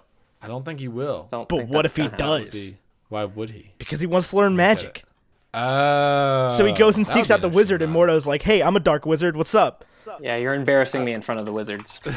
Still, one of the best lines in the whole series. Well, leaving the theater though, Shannon looks at me with the s- most serious face and she says, "You know, that was really funny, but nothing beats Baby Groot not being able to find the fin in all of the stuff in Guardians 2." And that makes me that makes me really uncomfortable because that's the I, I agree with her. That's one of the funniest moments in all of Marvel and it had to be in the worst film. Oh yeah, Yeah, That I mean- was that was one of the best executed cinematic jokes I've ever seen in my life. The Groot doesn't get it. Yeah, Yeah. it you went know what on. I didn't it get? went on just long enough, and it had just a satisfying enough payoff to almost redeem the whole movie. Y- you know what I didn't get? I looked up during this movie and I said, "That's J.J. Watt. That's J.J. Watt right there. That is J.J. Watt saved Houston after the hurricane. J.J. Watt. I'm in Shannon's ear the entire movie, like Shannon. That's J.J. Watt. That's him. One of his goons." One of one of Sonny Birch's goons. That's J.J. Watt. And then I looked on IMDb. That wasn't J.J. It's Watt. not JJ. I was like, "What It's are you?" not Talking? J.J. Watt at all. I was so st- I felt so stupid. I'm like, Do you know what JJ Watt looks like? Have you have you Ah. yeah, watched the I thought league? he- I, uh, no, I haven't seen the league. I need to watch it. I just got finished with uh, Luke Cage, so maybe I might be able to watch the league. You should watch the league. The league is hilarious. I've, I've For heard as much very- as you love fantasy sports, I'm I'm very into the fantasy sports. I have not won a single fantasy sports competition. Well, no, I lied. I, I won last year. I got one you one Aaron Rodgers You've touchdown ne- away. I remember this is a true story about James in fantasy sports. One time he was in class at Carnegie Mellon for his master's program. And I called James and he was like, I'm in class. What? And I was like, You need to leave class. I need help with fantasy right now. And he left his class, like, grabbed his things, left class, called me back and was like, What do you need to know? And I, was, I, don't, I have no idea who I was starting, but I was like, Do I start so and so or so and so? What do I do? And James, like, walked me through the whole thing. I don't remember James, that at now all. that I know you, you've never won a. Oh God, Okay, now I I got- I, feel like I. got Okay, I, li- one- Oh. I, I, I lied. I lied. I won twice. So the first the first one was a dynasty fantasy football league that I inherited. I got to pick between two teams. One was a scrub and one was awesome. And I picked the awesome one and literally didn't change a thing and won. And then the second one was fantasy baseball with people that were not involved and was the easiest way to win and I did. and then I quit 2 years later. So I wouldn't consider them quality wins. I I got within one Aaron Rodgers to Richard Rodgers drop touchdown of winning the whole league one year. Like literally one garbage time dropped touchdown. That makes me sad. I lost by one point at the end of the whole season in the championship. I have I have one fantasy baseball league that I'm really serious about, and I've gotten as far as second place in two years of being in this league, and we've been doing it since 2010. We've been doing the same thing since 2010, and I have not gotten to to the championship yet. So, my life's goal, my life's work, is to actually win this league. It's not working. At this rate, the Nats are going to win the World Series before you win fantasy baseball. That's Yo, that's Nats are gonna win the World Series. It's gonna happen It, this year. it Yeah. might, man. England's about to win the World Cup. The Caps just didn't choke in the playoffs. Wayne Rooney Yeah. plays in DC. DC is where it's at. We got to go to a, a, a United game, Tyler, They're in a new stadium. as of Hey, next weekend. Out- Audi Stadium, yes. And if you guys come to DC again and don't call me, I'm gonna be real mad. Hey Jim, Here's the you thing. wanna go James, to a is, like, DC United 90% game? of the times. Yes, I'd love to go to a DC United game. It's closer Ninety than it's percent of the time I'm in DC, it's not to hang out with anybody. yeah, that's true. Although it's closer than Pittsburgh, and we did almost plan a trip for you guys to come up. James, would it make your life if I took you to a Nationals game? It would, yes. And then we could watch Infinity War. That sounds fine. Sounds fine. It needs to drop on Netflix first because Oh. Also- I'm not going to Redbox. Tyler, I'm not surprised that James left uh, class at Carnegie Mellon to talk to you about fantasy football. I remember when James called me to tell me he got into Carnegie Mellon and was just not even excited. Oh yeah, that was that was great. I didn't do called my me. research. You were just like, well, I got into Carnegie Mellon for grad school. And I was like, wait, you got into the program that you wanted at a school that I've heard of and you're not stoked? So this He was is what I just like, did. well, it's like my eighth choice. So this is what I did. I, I I applied to like four or five schools, eh, six schools or something like that. I don't know. And I only did it based on like geographic preference. So I was like Northeast. We're going to Boston. I've got two schools in D.C. I've got Pittsburgh. I've got one in Virginia, which was George Mason. Uh, so I've got these five schools, and I didn't get accepted to any of them but Carnegie Mellon. I went to the one school, Really? the one school that accepted me, which was Carnegie you know that Mellon like Carnegie University. Mellon is like a real deal school, So- right? Yes, I found that out when I took I started taking like the online campus tour because they've got this really great digital like I'm tour. sure they do Yeah. because it's an awesome school. Yeah, and so I start doing that, and I look up at my my mom when she comes in the room, and I said, "Mom, I don't think they know who I am because I wouldn't have gotten into the school if they really knew who I was. like this must be a joke. It was not a joke. My student loans can tell you it's not a joke. I can tell you it's not a joke." So um, yeah, so I got into Carnegie Mellon, and uh, the two years of awesome like gr- like grad school kicking my butt, you know. But like uh, Pittsburgh's a wonderful town. You should all go visit. All your listeners should. Actually, you know what? That should be where the next meetup you should be. We'll all go to a Also, Pirates like, game. Raleigh, Hey, you can get Richmond. tic- tickets real cheap. to The Pirates games. Are they terrible? Uh, well, they're currently beating the Nats six to three, but Do Ooh, they Juan still Soto- have Andrew McCutcheon? No, Andrew McCutcheon got traded to the San Francisco Giants this past. All right, cool. I don't know a single Pirates player. I know that Robinson Cano apparently plays for the Mariners. Uh, yes, he's currently serving a suspension for uh, alleged PED use. That breaks my heart, man. It's bad. It's bad. That was my he ba- Well, dude. he, di- he didn't get he didn't get busted for the PED used. He got busted for a substance that makes you pee a lot, so that he could pass it from his urine, and they wouldn't have been able to. Here's the thing I'm learning about Carnegie Mellon though is that I just said this school's I just said- not that pretty. I just said urine on your podcast, and it, I just broke Ethan. That is that is the best substance violation I've ever heard in my entire life. Holy crap! I just don't get this substance violation thing does not make any freaking sense to me. yes, your steroids is a job. big deal in baseball, dude. I don't know if you'd noticed that over the past two decades. I I've noticed it, but like your job is to literally play a sport for millions of dollars and not do drugs. and yet they still do, and they still get caught. And it's like consistently guess- baseball players, like the good ones. Believe it or not, when Yeah. you hit a bunch of home runs, um, it, it, baseball's not like one of those sports where it's like, oh, you don't have to hit the ball very hard. It's not golf, where like ba- being stronger in baseball makes a difference. Turns out you just got to whack a ball over the over a fence with a stick. Bryce Harper would never do anything. I refuse to Bryce- believe that. Bryce Harper's definitely on steroids. Bryce Harper, if he can hit a ball, I mean, he's hitting like 200 this year, so if there's a, two players in the league I, I want to keep an eye on, it's Aaron Judge and Bryce Harper. But Aaron Judge is really tall. He's like six foot seven. He is really tall, and he hits an unreasonable amount of home runs for somebody who's like 12. Yeah. Yeah. But like, turns out when you're Barry Bonds, you're smacking 73 dingers a year. People start to take notice. Dangers. Just dangers. Yeah, R.I.P. Phil Rizzuto. Guys, so That was the most I've spoken about baseball in probably 10 years. that's okay. We can get you we can get you from rooting for the cards and Oh, rooting I'm, I'm for having an actually existential legitimate team. crisis about baseball right now. I literally started crying over a Macklemore song about baseball the other day. It's a weird thing that's happening in my life right now.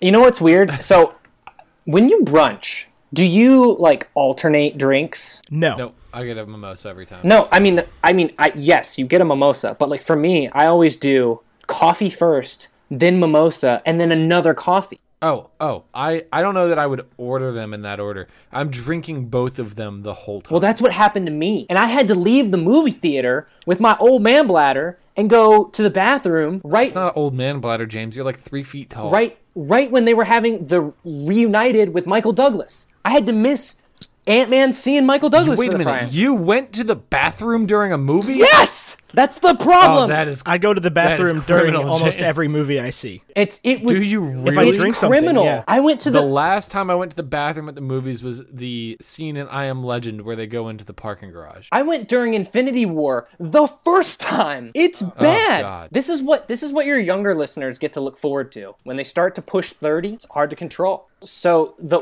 the weirdest bathroom moment I ever had was I was at a Beyonce concert and yeah, I went to be I went to see Beyonce at Heinz Field What a and I think I statement. saw That's cool. I think I That's really cool. I think I not saw cool. Beyonce for like thirty-five dollars. I kid you not. I saw That's pretty I cool. bought legit. I would rather well, light thirty-five dollars on fire. No, I saw. So it was great. It was a formation tour. Sat I would front row- definitely rather light thirty-five dollars on fire.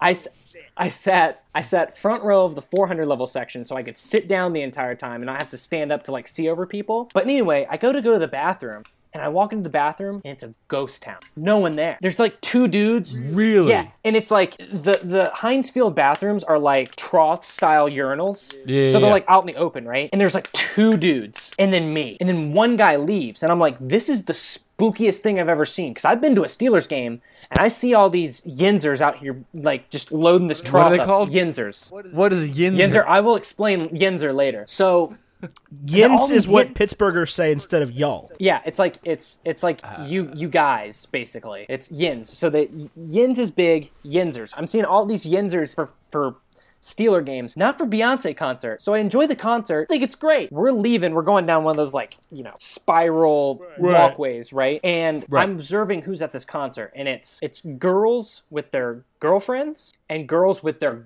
girlfriends. No, Oh. and then like random boyfriends and dads. Right. And so it was like nine had to be ninety pl- like plus percent women. And I was like, that explains why it was a ghost town. There's no men here. Like I'm so it was really like literally no dudes there at all. no. It was the st- I I literally thought I was gonna die in that bathroom. I thought I was gonna someone's gonna pull me into a stall and do like the who does number two work for like out of the wall like Austin Powers did. like I literally thought I was gonna get like shanked in this bathroom. it was who? Yeah, it was literally just like the s- the spookiest experience. Like how how come they and they can only come in threes? Like you were explaining like in the Deadpool episode how like jokes come in threes, but like they didn't work. This one was like people come in threes, and I think I'm gonna get murdered in, in Heinz Field. Like I'm gonna be the next Clue board game Yinzer edition. Like that's what's gonna happen. I had a very similar experience seeing. was James with a lead pipe in the Pittsburgh Steelers bathroom. I had a, I had a very similar experience seeing Ed Sheeran at the Verizon Center or whatever it's called now, Capital One Arena. the Capital One Arena, In where DC. the where the Stanley Cup champion uh, Washington Capitals. Okay, play. well, so they had right. they had That's not right. changed the they had changed the name like officially, but not on the building when I saw. Oh yeah, yeah. When I was They there for did it- that. they- it lasted forever. It was like Yep. the Verizon Center, but it was already the Capital One Arena. Yeah, Right. It's like inside it said Capital One Arena, outside it said Verizon Center. So I was like, okay, this is weird. Anyway, uh, it, it had changed like three days prior. I looked it up. Um, You can't just shut down 'cause- Chinatown, Ethan. It's it's. A well, I got an process. email from, Racist. from Ticketmaster. It was like, hey, by the way, the name of your venue has changed. The venue has not changed. Don't go somewhere else. And I was like, okay, whatever. I knew where I was going anyway. it's not that hard. You go to yeah, Chinatown. it's, yeah, we've, There it we've been is. there before. Um, but oh, what was I saying? Um, yeah, I, I was literally the oldest guy there, like the oldest male there that was not a parent. That see, that's I. It was the same thing when we went to uh, Panic at the Disco. Oh, I want to see It's Panic like- at the Disco. Oh, you're gonna feel really old. I wanna go. really old. You're like you're gonna be like, where's my Yeah, there's daughter? a kid I next to should've me that's brought like her. Vegas Lights is their best song, and I'm like, kill yourself. I'm like, oh my god, is it nine in the afternoon? No, it's not to you. Ugh. oh god. but yeah, I went to the bathroom at Ed Sheeran at the Verizon Center, and I was just alone. And it was like eh, intermission, like between artists. That's not good. That's spooky. Yeah, that's a good way to know that you're gonna die. That's- at an Ed Sheeran concert. That's awful. In fact, that's a good name for a punk album. I died at an Ed Sheeran concert. Dude, i- if you ever want to experience the most terrible thing ever, is go to like a pop concert indoors. I didn't need earplugs from the music. I needed earplugs from the screaming. Oh, that's what happened to me the second time I saw Switchfoot. Like back when Switchfoot was good. Not what I was expecting that sentence to end with. it was it was at the Norva and everyone's packed in there like sardines and these girls were behind us and we were right in front of their bass player and they thought he was hot. And so literally they play a song and they just scream like your ear yeah, I get it. I totally get it. No, but you, Been there. you ever hear a noise and you're like, this is doing damage to my eardrums. Like I feel like, I feel like actively? I'm actively losing my hearing right now. And and that is how I felt with these women screaming. It's like I never understood my dad talked about seeing the Beatles and I never understood it until I was in that room with that many 12-year-old women just screaming and I was like this is Screaming for a British artist. physically painful. Yeah, when one of my coworkers sneezes at- at work, I, I feel that way. It's one of those like violent and loud sneezes. Oh, that's me I just- to the T. I sneeze very It's- loudly. It literally scares people, and they know that he sneezes that way, and yet people don't prepare themselves for it. I just don't understand. But I, I will say that like I, I I don't know what that feels like to have like twelve year old like g- girls like screaming at like artists because the last two concerts I went to, I kid you not, were Barry Manilow and Queen, and everyone was old as dirt there. You were telling me about Barry Manilow that it was like Oh, it was it was surreal, man. bet there it was were all awesome. of these there were all these fanalos that were just like screaming, just screaming their butts off about this guy. It was so fun, and he's like old and like he's got the arthritis, so like his his shoulders are kind of elevated and stiff, and his knees and elbows are stiff, and he's like dancing. Oh, it's it's the it was the funniest thing. Tyler and I went to see Elton John at the Roanoke Civic Center, and we were like the youngest Ah. people in there that weren't like somebody's small child that got dragged. right, Yeah, right. And I'm- I I have a terrible confession about that concert. I dozed off for moments, and I was mean, it like, happens. so mad at myself. I was so mad. I- but he's just so good. I'm gonna experience the same thing that I experienced at Queen and I experienced at Barry Manilow when I go see Shania Twain this Sunday at the Verizon Center. Let me tell you about going to a Shania Twain concert. Yo, I'm- there is nothing better you could spend your money on or time on. I'm ready. Than going to a Shania. I have Twain been ready since the 1990s. I am so ready. Let me get a big yeah. concert. That's not. I know it's Shania. not, Oh, okay. but Just making it just sure. man, it's Gretchen Wilson or whatever. Oh yeah, yeah. Yeah, it is Gretchen Wilson. Yep. I, I just don't know what to expect other than Shania Twain, and I will be singing every word of "Man, I Feel Like." I a was gonna Woman." say you're I'm- definitely gonna feel like a woman. Yep, it's gonna happen. I'm n- no shame. That is gonna be some female empowerment right there. It's gonna be great. I'm excited. I'm excited for you. I'm I'm so I'm jealous. so pumped. And then we have to go see the Jason Aldean concert in Virginia Beach because I'm not going here. I'm about it. yes, we're gonna go. Ty, if you want to come. Is it is it for America Fest or whatever? No, That's probably going on. It's right gonna just at be the like amphitheater. a random concert. Yeah, and Luke Combs is opening up for them, and he's dope. Like country music that I haven't heard in a long time is Luke Combs. I'm telling you, he writes the best Blake Shelton songs that Blake Shelton hadn't written since 2008. You know what makes me mad about Blake Shelton? He Lots came of out things. with Everything. he came out with Red River Blue the same day that Chris Young came out with Neon, and he got better. It was better for him. That Chris Young album was the best album of the year, best album of the 2010s. It was great. Cur- to, to be tell you the truth, Chris Young is one of the best like male vocalists I've seen live ever. Ever. Oh, Chris Young Ever. was amazing ever, live. Ever, Holy ever. crap. You, and James, stop, you and I ever. saw Chris Young, and I had no idea who he was except the guy that sang like "Oh No" at that point. Yeah. and he opened for Dirks Bentley, and you were like, "This is gonna be good," and I'm like, "All right, whatever." And then he started singing, and I was like, "Okay, this guy can sing." Yeah, yeah. Chris Young yeah. is good. Yeah, he's a real deal. I've seen him multiple times. Awesome, great. The one person, there are a couple of artists I really want to see right, right this minute. I would do anything. I'd go see Jamie Johnson one more time because I've never seen anything like Jamie Johnson in concert. The man doesn't go up with a set list; goes up with a guitar. His band follows him in, and the band follows him based on what he's playing. And they don't know what it's gonna be. It could be any of his songs. And then at the end of his, at the end of his set, he said, "You know what, guys? The show you paid for is now over. But you know what? We're gonna sit here and keep playing, and you're welcome to stay. Take this job and shove it, bump, bump. What is happening? What's happening, Ethan? I have no idea. I don't know. I have no- I- I've never seen I have Jamie no Johnson. idea. Jamie It was Johnson so does good. in color, right? He has other in songs. color. Yeah, you sh- you should listen to his CDs. It's literally it's literally he's got a black and white album that's nothing but crying in your beer music, and it's the best. I mean, I would pay. Yeah, I would. would pay money to watch Jamie Johnson sing in color. and like I I could just he could he could walk out on stage, play that song, and leave, and I would feel like I got my money's worth. That's I- one of the I wanna best go songs s- ever written in human history. Don't I at want me. to see him. I want to see him. I want to see Sonny Sweeney because she's legit. No idea who that And is. oh, look her up. Sonny Sweeney. You have to start from her first album. And some, Well, some country deep cuts here. yeah, you need to listen to her first album, which has uh, "From a Table Away" and uh, uh, "Stayin's Worse Than Leavin'." Yeah, very good. Uh, Fair enough. Sonny Sweeney, she's great. Um, and then I gotta see my boy Darius every time. You and Darius Rucker, man. Hey, no, whatever, whatever, what is that thing he did with Luke Bryan and like 17 other people? Oh, he uh, straight to hell. yeah, that song Yeah. rips. Like it's good. Yes. Yeah, I didn't like it until I the the video came out, and I was like, wait a minute, I guess this is kind of a good Oh, I song. loved it, man. And, and I Oh, watched it's- some of the background on it, and like every single person was like, Darius Rucker's an incredible musician to work with. Like, that was the most fun I've ever had recording a song. Oh, I believe he's super talented I, to work I with. have He's no Hootie, problem man. with Darius Hootie's Rucker my outside life. of Wagon Wheel. That's it. It extends specifically to Wagon Wheel. Well, yeah, I love the rest of Hootie's music. Yeah. Um, if you want to, though, I do want to bring this up, James. If you want to see somebody that uh, doesn't play with a set list but does it incredibly well, I got to see Ben Folds, one of our fraternity brothers, play. Oh, yeah. Play a uh, a paper airplane show where each person, as they walked in, got a paper airplane and like a pen. Oh my And gosh, are you kidding no, me? And you I know where wrote the this is name. going. You wrote the name of a song on the paper airplane, and, and he walked out on stage, was just like, okay, everybody throw your airplanes. Everybody chucks their paper airplanes on stage. There's like hundreds and hundreds of paper airplanes on this stage, and he would just run over and grab five of them and play whatever songs are written, and That's then go amazing. over and grab like five more and play whatever songs are written. His songs, any song, like he, he played all kinds of covers, just eh, just him and a piano and and a string quartet. It was awesome. That's amazing. I well, so Zach Brown Band is doing a stadium concert at Nats Park, and the only reason I'm not going is because it's super expensive. But that is a show that if you have the chance and you haven't seen it, has, I know you've seen them, right? I haven't. I've Ethan? never gotten to see Zach Brown. I have not. Holy crap! I've been they're trying to good. for years, but it's never They are been in the so cards. good. They are.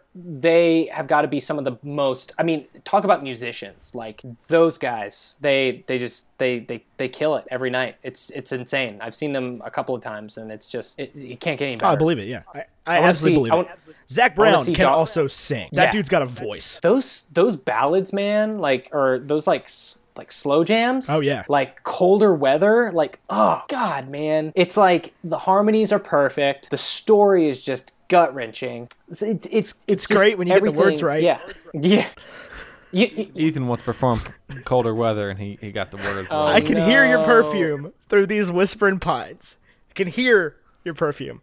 I can taste your perfume. I said, I said, you can. I can hear your perfume, and I've never been able to live it can down. lick your perfume. Oh, guys, guys, karaoke, guys, guys. I okay. I have to tell you one karaoke story and then a couple of songs I've added to my karaoke repertoire. You ready? So it's not just "Roll to Me" What? by Delamitri. No, but that's top on the list. You cannot replace "Roll to Me" by Delamitri. Right when he gets there, he's singing "Roll to Yeah. Me" by Delamitri. Yeah. It's two minutes and thirty-two seconds. Yeah. He's it's quick. I remember in we and out. rolled up Wait, to a karaoke and- night one time, and James is standing there with a pitch pipe on his phone, like No, humming I a was note listening to, to, the himself. words. I was listening to the words, trying to make sure I didn't get them messed up. I had 'em- had it Hmm. in my ear. No, okay. So I did live band karaoke for the ver- Oh, that sounds for the very awesome. first time about a year ago, and it's at there's a, a restaurant in Chinatown called uh, Hill Country barbecue and there's a it's a chain there's several of them like there's one in new york i think there's one in chicago but they have one in here in dc and you walk in and it's like heaven only if heaven was slathered in barbecue sauce and they Mm. serve pepsi products which i know is highly contentious but they've got mountain dew which makes me happy so Oh, God. so but you go downstairs So white trash. yeah, you go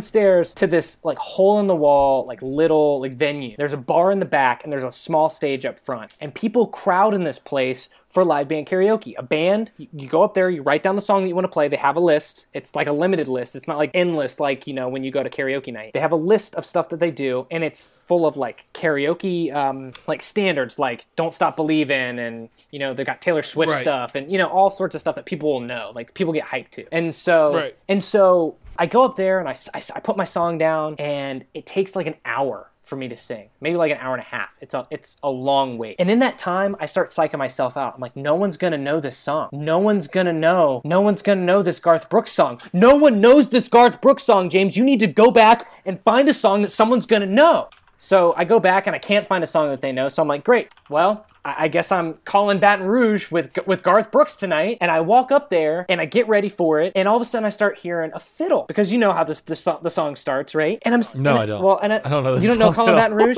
Well, E- Ethan knows Colin Baton Rouge, and we can leave it in show notes or wherever we put it. It's Very hard to leave Garth Brooks in the show notes. Yeah. He doesn't. Uh, So- he doesn't let you listen to his music. Yeah, that's true. So uh, the, the the intro has a, a fiddle part, and I'm like, "There's no fiddle on the stage. Where is this coming from?" I'm like so psyched out, and I look over, and the keyboard player is playing the fiddle part. I'm like, I, "I'm so distracted. I miss my entrance." I'm like, "Oh god, this is awful." So I start singing because I pick it up, and I get to like part where like the singing stops, and you're waiting for the next the next verse, and this gigantic black guy in the front is like, "You better sing it. You sing it." And at that point, I'm like, okay, people in this bar know this song. So at that point, my adrenaline kicks right in, and I don't remember Jack until I step off the stage and I look at Shannon and go, "How was that?" She's like, "I got a photo. It's pretty cool." I'm like, "Oh my gosh!" I have it on I have it on Instagram somewhere. But I uh, mean, holy crap! James, I'm I really don't- glad that worked out for you because Colin Baton Rouge is a very questionable karaoke song.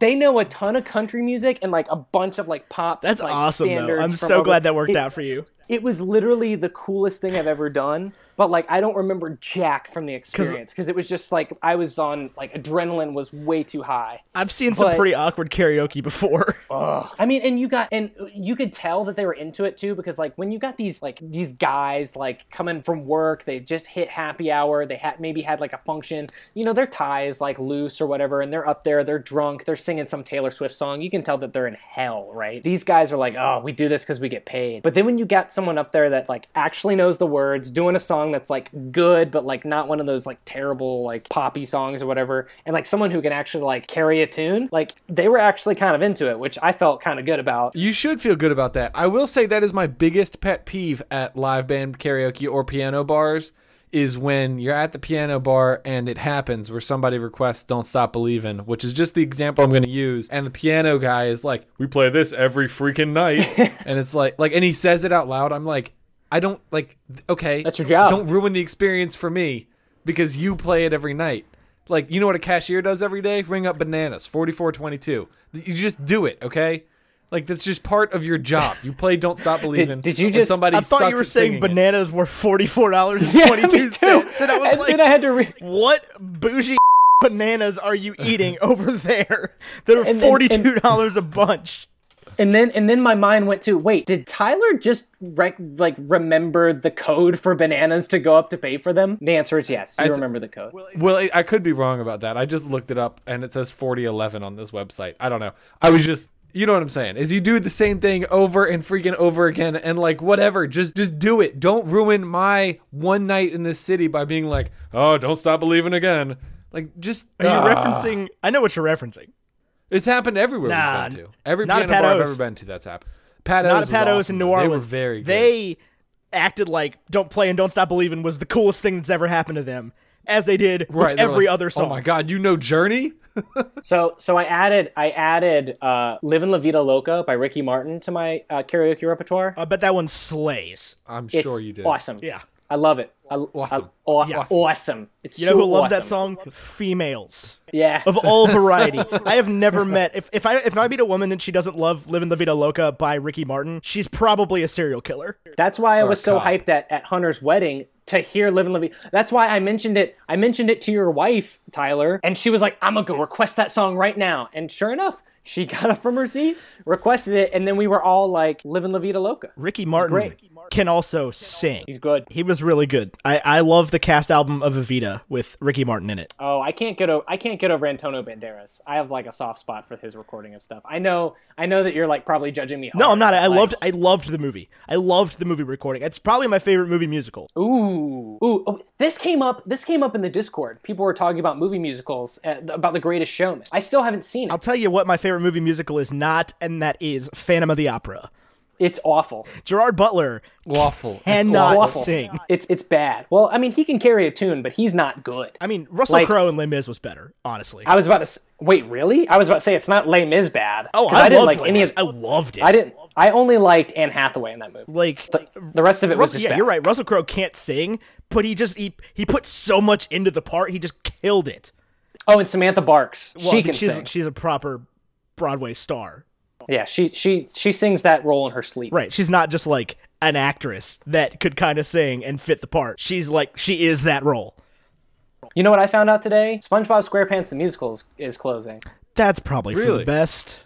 I mean, Shannon and I saw it in New York. We loved it. I have not seen it. I have only seen pictures and it looks like the stuff of nightmares. It's I have to say, it it, it, it to bring it back to Ant Man, you have to understand what the expectations are. Your expectations are for a SpongeBob SquarePants is that you're not gonna go in and see like a Wicked or a Phantom of the Opera or a Hamilton. You're not gonna get something up that's that's like savory with substance. You're gonna get something that's like cotton candy. It's fluffy, it's sugary. It- you're gonna come out like feeling like you had fun. Like I don't feel like I had fun if I went to go see Angels in America or uh, you know Harry Potter and the Cursed Child. Like s- those things have substance. Maybe you might you know enjoy parts of it, but you're not gonna come out like saying that was a gr- dandy old time. But when you go when you go see SpongeBob, That was like at not a intermission, yabba dabba do time. yeah, not a yabba do time.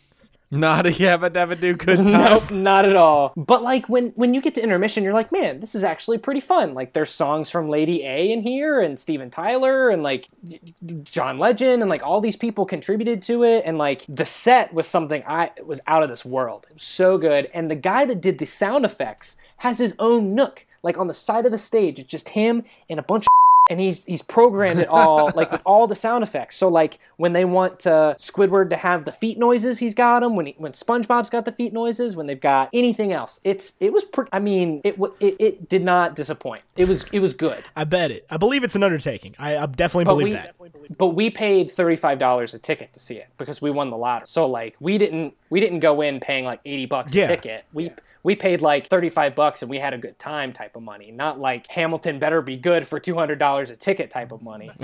Yeah, I mean, I saw Book of Mormon for like eleven dollars a ticket at Chrysler Hall. So Oh, I hate you. The first time I saw it, I saw it for $159. yeah, Yeah, but you you've you knew every word, every song. You knew it was I good. did, yeah, and that was the problem. I will was tell that you, you do not get the full story from listening to just the audio of Book of Mormon at all.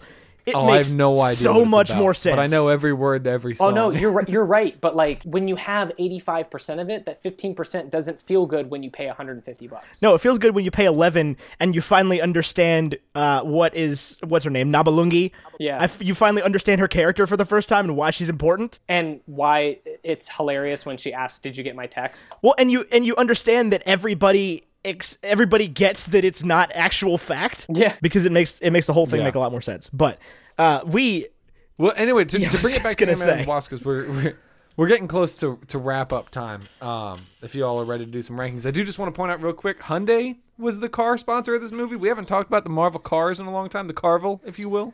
I thought that was Oh. really heavy-handed at when they revealed it too. I was like, "Ooh." There was a moment in, in Luke Cage this th- yesterday when we finished it where I was like, "Ooh, heavy-handed." Like I know exactly what they're trying to say. And in this scene Right. when you know the the car comes up and the "Err," and it's right there in your face. And the Veloster, Yep. yeah. I was like, "Cool, Boo. Hyundai." the that's Veloster cool. might be the worst car made in the 21st century. Was it a Veloster or was it an Elantra GT? I think it was a Veloster. It was uh, a Veloster, pretty positive. Okay. I don't know. I I wouldn't- wouldn't I thought the hot. I wouldn't thought say it's Hot the Wheels worst tin was car ever hilarious. made because then you're going to bring up the Trabant. the Trabant. What about the Nova? The Nova was great, Mm-hmm. man. the Yeah, but the Nova didn't sell overseas, especially in Spanish-speaking countries, because it was Nova. You know, doesn't go. That's okay because everybody in the whole of the United States had a Chevy Nova. It's like still Hey. one of the best selling cars Chevy's ever made. They made plenty of pause, money. Trump. Pause for one moment. You drove a Chevy Blazer? Yeah, for like four years. My dad had a Blazer. Slip blue, like faux leather seats that cracked and were so hot on your legs. Nah, like mine when were you would cloth. Sit down in the summer. Oh, dude, that Yeah, I that drove was a, the best. I drove a '96 S10 Blazer. It was red, like maroon. Oh, dude, four-door. my dad had something. it was red, like red. I mean, it wasn't red like like the fit. It was red, No, the like fit was red. like like It's blood. It's, it was darker than my current car, it was red like blood. Yeah. but I a I mean good way I to love describe that thing. It had like a like a 4.0 liter V6 engine in like a small SUV, and it was it was rear wheel fast. drive, and like you would you would hit it off the line, and it would just lift up on the back wheels and just start spitting out Yeah. black smoke, like. That, that car was nuts, man. It got like eight miles a gallon, and then I hit it with something, a a truck. I hit it with a truck, and it got like four miles a gallon. Oh no! Yeah, I sold it for thousand dollars though, like totaled. Total. I would love a thousand dollars. Someone give me a thousand dollars. Go to my go to my uh, solo Patreon page. I bought a- I bought a new car with that donate a thousand dollars. Um, GoFundMe for my student loans. All right, well let's let's get into some Ant Man and the Wasp wrap up. Does anybody have any last thoughts about the movie, or did we really just have nothing else to say? I I just want to say I want to see it again. Like I didn't want to, but now I want to. I, I, I'll buy m- another ticket to see it. I think I think every Marvel film deserves a second viewing, and it needs to happen in its own time. So like, if you want to go see Ant Man and the Wasp tomorrow because you feel ready, go do it. Like I saw Infinity War three times, and I thought the third time wasn't going to be enough, and I was like, okay, it's time to stop. For me, like I'm gonna end. I'm not gonna see Ant Man and the Wasp for a long time. And it'll be all right. Hey, uh, hey, Tyler, i- is your wife watching The Bachelorette like Shannon is right now? More likely, More likely than not. All right, well let's uh, let's love back The bring it Bachelorette. back to to Ant Ant Man and the Wasp. I I'm gonna give the villains in this movie like a three. The villains were awful. I want to say one last thing about the movie real quick. I love the branding and the marketing for these Ant Man movies. And like I love the the posters I think are my favorite movie posters. Where it's just a Yeah. big white background. Oh, and then with like little, people. tiny thing on it. Little tiny. And there was like there were there were like little tiny billboards spread out through like all kinds of cities and and like miniature bus stops put next to real bus stops. And it just I love that kind of viral marketing for it and it felt genuine as opposed to like Deadpool where it felt super forced. But I, I love the movie I posters. just don't like Deadpool. And that would be cool having uh, copies of the movie posters in our future studio. yeah. yeah, because I love this series. I don't know. I I want to have a conversation with you guys offline about this Deadpool hate because like I I was listening to it earlier today and I was just kind of like Oh. really shocked. Deadpool 2 was I, You're not Trash. gonna convince us. I, am I not can I'm not trying to promise convince you. I'm just saying like I just I was just shocked. I was I mean I might have to rewatch it again with you know with that in mind. I never want to to watch it again. Okay, well Um, but anyway, yeah. So let's let's talk let's talk Ant Man real quick. I, yeah, I, I agree. I'd give the villains like a three. I didn't think they were believable at all, and they all turned in the end, or died. you. I read that a lot of people really liked the villains, and I was A like, lot no, of we weren't people watching like the same Ghost. movie. I don't get it. Ghost is Ghost's character was poorly acted, poorly written, Poorly like, utilized. Like it's because she's Poorly from Got got Game of utilized. redemption she Thrones. didn't deserve. It's because she's from Game of Thrones. Like that's that's it. mean- like they recognize a character they see they uh, or an actress or an actor that they've seen in Game of Thrones, and they really love Game of Thrones, and so like, oh man, that's what makes this person great because they're in something else that I really enjoy. Like I didn't even no. realize that was her until after I saw the movie and looked it up. I didn't know she was in Game of I didn't Thrones. know she was. In I don't Game of know who Thrones. she I is in don't Game of watch Thrones. Game of I Thrones. recognized her from Ready Player One. Oh, I, She's also in the She Force was Awakens. Finale Xandor. I don't watch Game of Thrones, so I can't. Mm, I watched Game of can't answer Thrones. She any of was the in Game of like two Thrones. episodes. I got no idea. had no are we idea. doing I had no rankings? idea. Yeah, yeah, we are. we gonna, are we ranking these things? I have my MCU films result from the quiz that we did, which I'm that is what I'm sticking with for standard for me. I love our graphics. Just shout out Vaishon Brandon for doing Shout such out good to- graphic work. At Wow Now on Twitter. Shout out Red MC on Twitter. Uh, shout out to at Jim Swindell on Twitter. oh, JR. I mean, this is at least- Be sure to follow him on Instagram Yeah. and demand Captain is at Crunch. least- oh, I accurate- hate you so much. I hate you so much. And also, the the Twitter handle is different than the Instagram handle, so just get it right. Yeah, they'll be in the doobly doo. I don't think this is get a entirely duplicate. updated, but it at least has all the Marvel movies. Okay, so for me, when we visit this on the Marvel spectrum, it comes in below Ant Man, obviously, but very close to it because Iron Man 3 is the next Marvel movie option. And it's better than Iron it's Man not 3. better than Iron Man 3. This is not and, and I'll tell you why, because Iron Man 3 is above Thor and this is not as good as Thor. Ooh, see, for me, this is where it gets tricky. So my Ant Man is 12 with Thor and Doctor Strange under it. I would put it under Doctor Strange because it's above Thor Dark World, Guardians 2, Iron Man 2, Incredible Hulk, and Iron Man 3.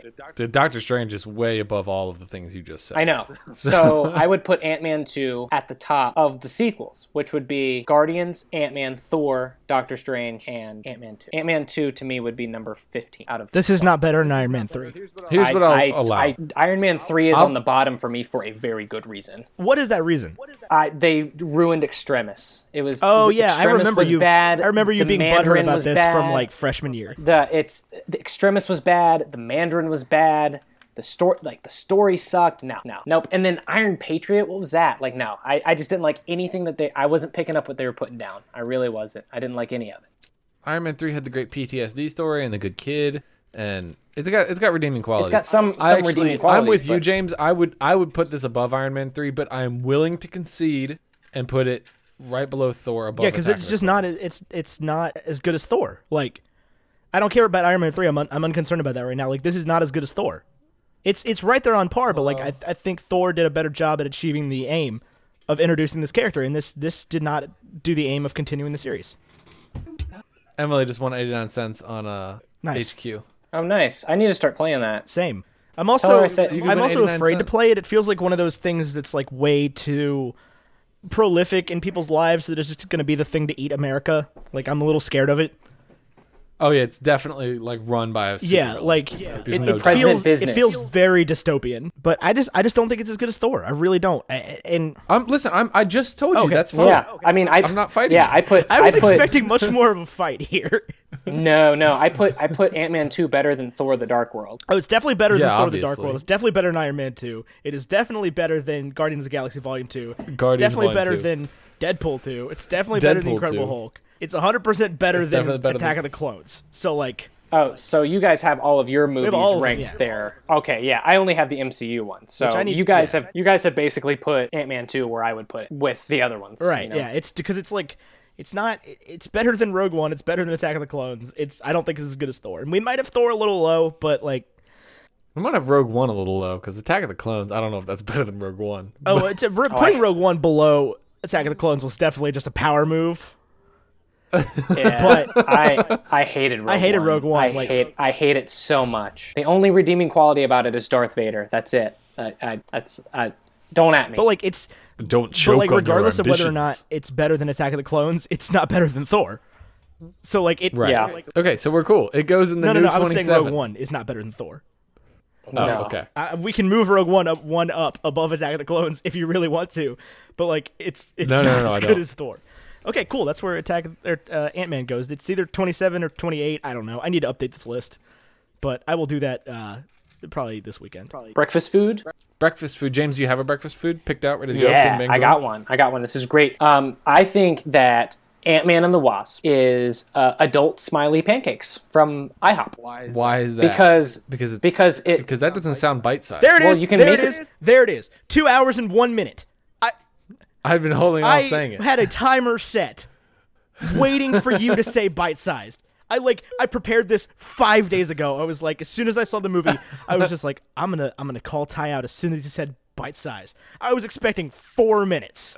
Like I was expecting you to I, I not held even back get through the knowing statistics. You were gonna do this. I knew you were gonna do this, and I, I held back. I also it was it was adult it was adult smiley pancakes from IHOP. That is not Because- bite-sized. I'm pretty sure this is like silver dollars. I mean, man. Yeah, I if was you gonna want to say make this them is out of silver silver dollar dollars, they've got pancakes. they've got the they've got the kids version. You can do that too if you want. No, I really honest, those are small. I really honest to God thought this was silver dollar pancakes because like you go, you think it's gonna be this like nostalgic kind of satisfying event, and then really you just ate small pancakes. That's funny. That's really funny. I was going for something more sentimental, man. I was going while you while Tyler dies over there. really, you just really, it's just a red fox, Yeah. right? Like it's not a Right, like panda this at is all. this is the It's just red a panda fox. of movies. Because I really was did. going for I wanted something- to love this movie. I went in looking to love this movie and to be like, even if it was as good as the first one, I would have been like, yeah, Ant Man. But it just wasn't as good as the first one. So I'm sitting here like, no, Ant Man. No, I was I was I, going I for went into this movie. No, I was gonna say I was going I was going for something a little bit more sentimental too. Like, oh man, it's like it's like nice and fun. Like adults can get it, and like you know reminds you of your childhood. It's like nice and happy. Like and but it's like a, a legit breakfast food because you're getting you're getting pancakes. I was going for something nice, and you know what? I just I just got smeared all over. Like man, ambition. Smeared? That's no, a I mean good I'm, I'm breakfast with reference. you I'm though. really I proud get of what you for I that. completely get what you're saying, but like it's got to be bite sized is the thing. Fine. You No, know I what? mean, I love your- make I love your Make pancakes. them, I do. Make them make them kitty kitty sized pancakes, or I, I go home. I'm That's just gonna, I'll fine. quit. Okay, we make them kitty sized pancakes. You uncomfortable, gross. F- making me say kitty sized. Um, awesome. What else do we rank? That's here's it. My th- here's my thing about Ant Man. I was so ready to love this movie that like I was sitting in it, sitting with uh, Derek of the Super Carlin Brothers. He's their editor. You guys all know Derek. Whatever. I've never I'm met not gonna Derek. He was pretend to On at the all. show. I've never I've never met him. he, he talked Rogue Yeah, One. he- Oh yeah, that's why I didn't know him because I Yeah. Uh. wasn't gonna be I wasn't gonna be triggered for an hour. we didn't like it, so you're fine.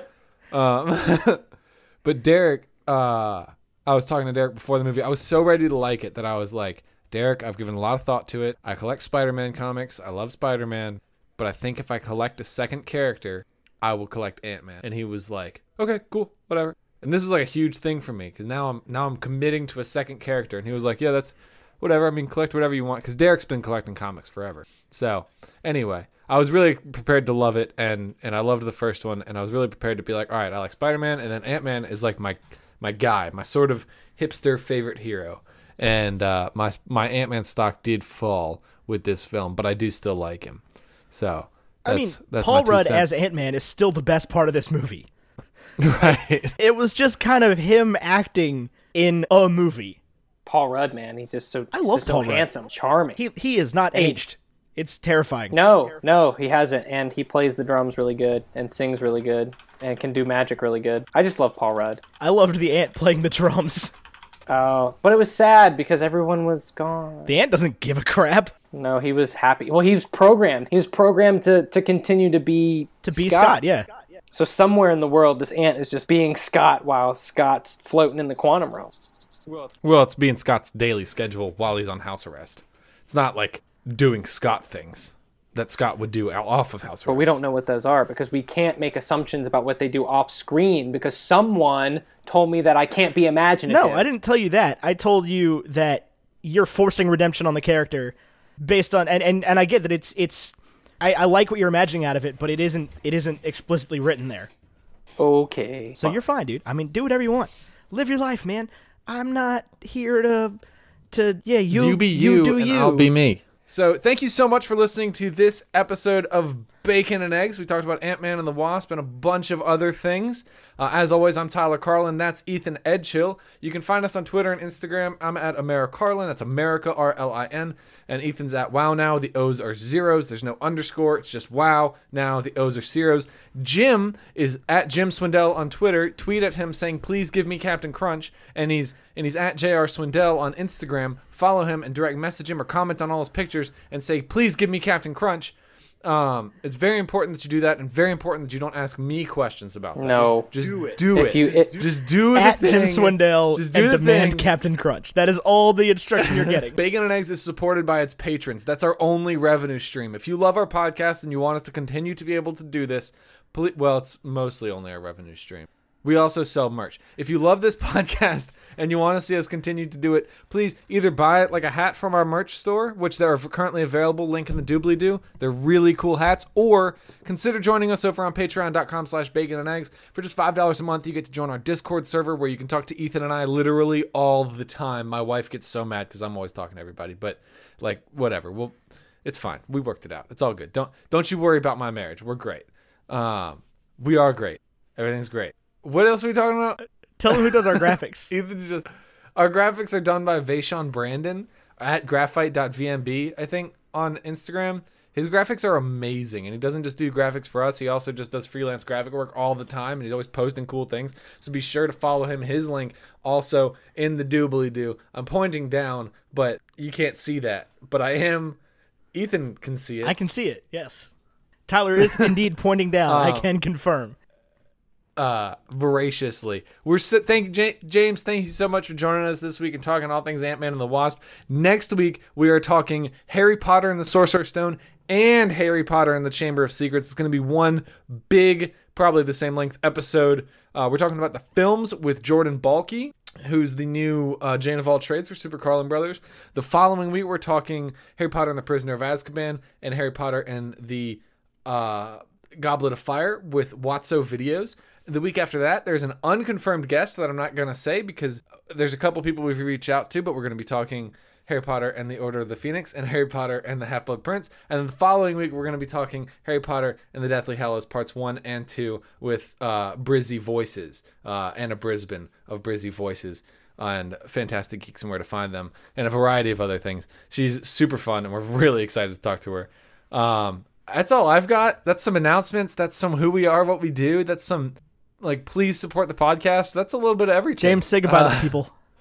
Bye, people. Any Nice to see you. Bye. any Notes. last words? Uh, register to vote. Oh, Hey, God, that's a James. good advice. Good good advice. yeah. That's a That good Uh, is advice. yeah, that's a good one actually. Yeah. That's a good device. if you're American, if you're from somewhere else, I really don't care what you do. Register to vote there. All right. Register to vote Right. before. Yeah. All that being yeah. said, I've been Ethan Edgehill, he's been Tyler Carlin, and him over there has been James Swindell. Until next week, arrivederci. Ant Man and the Wasp. See, that was an easy one. The movie started with an A.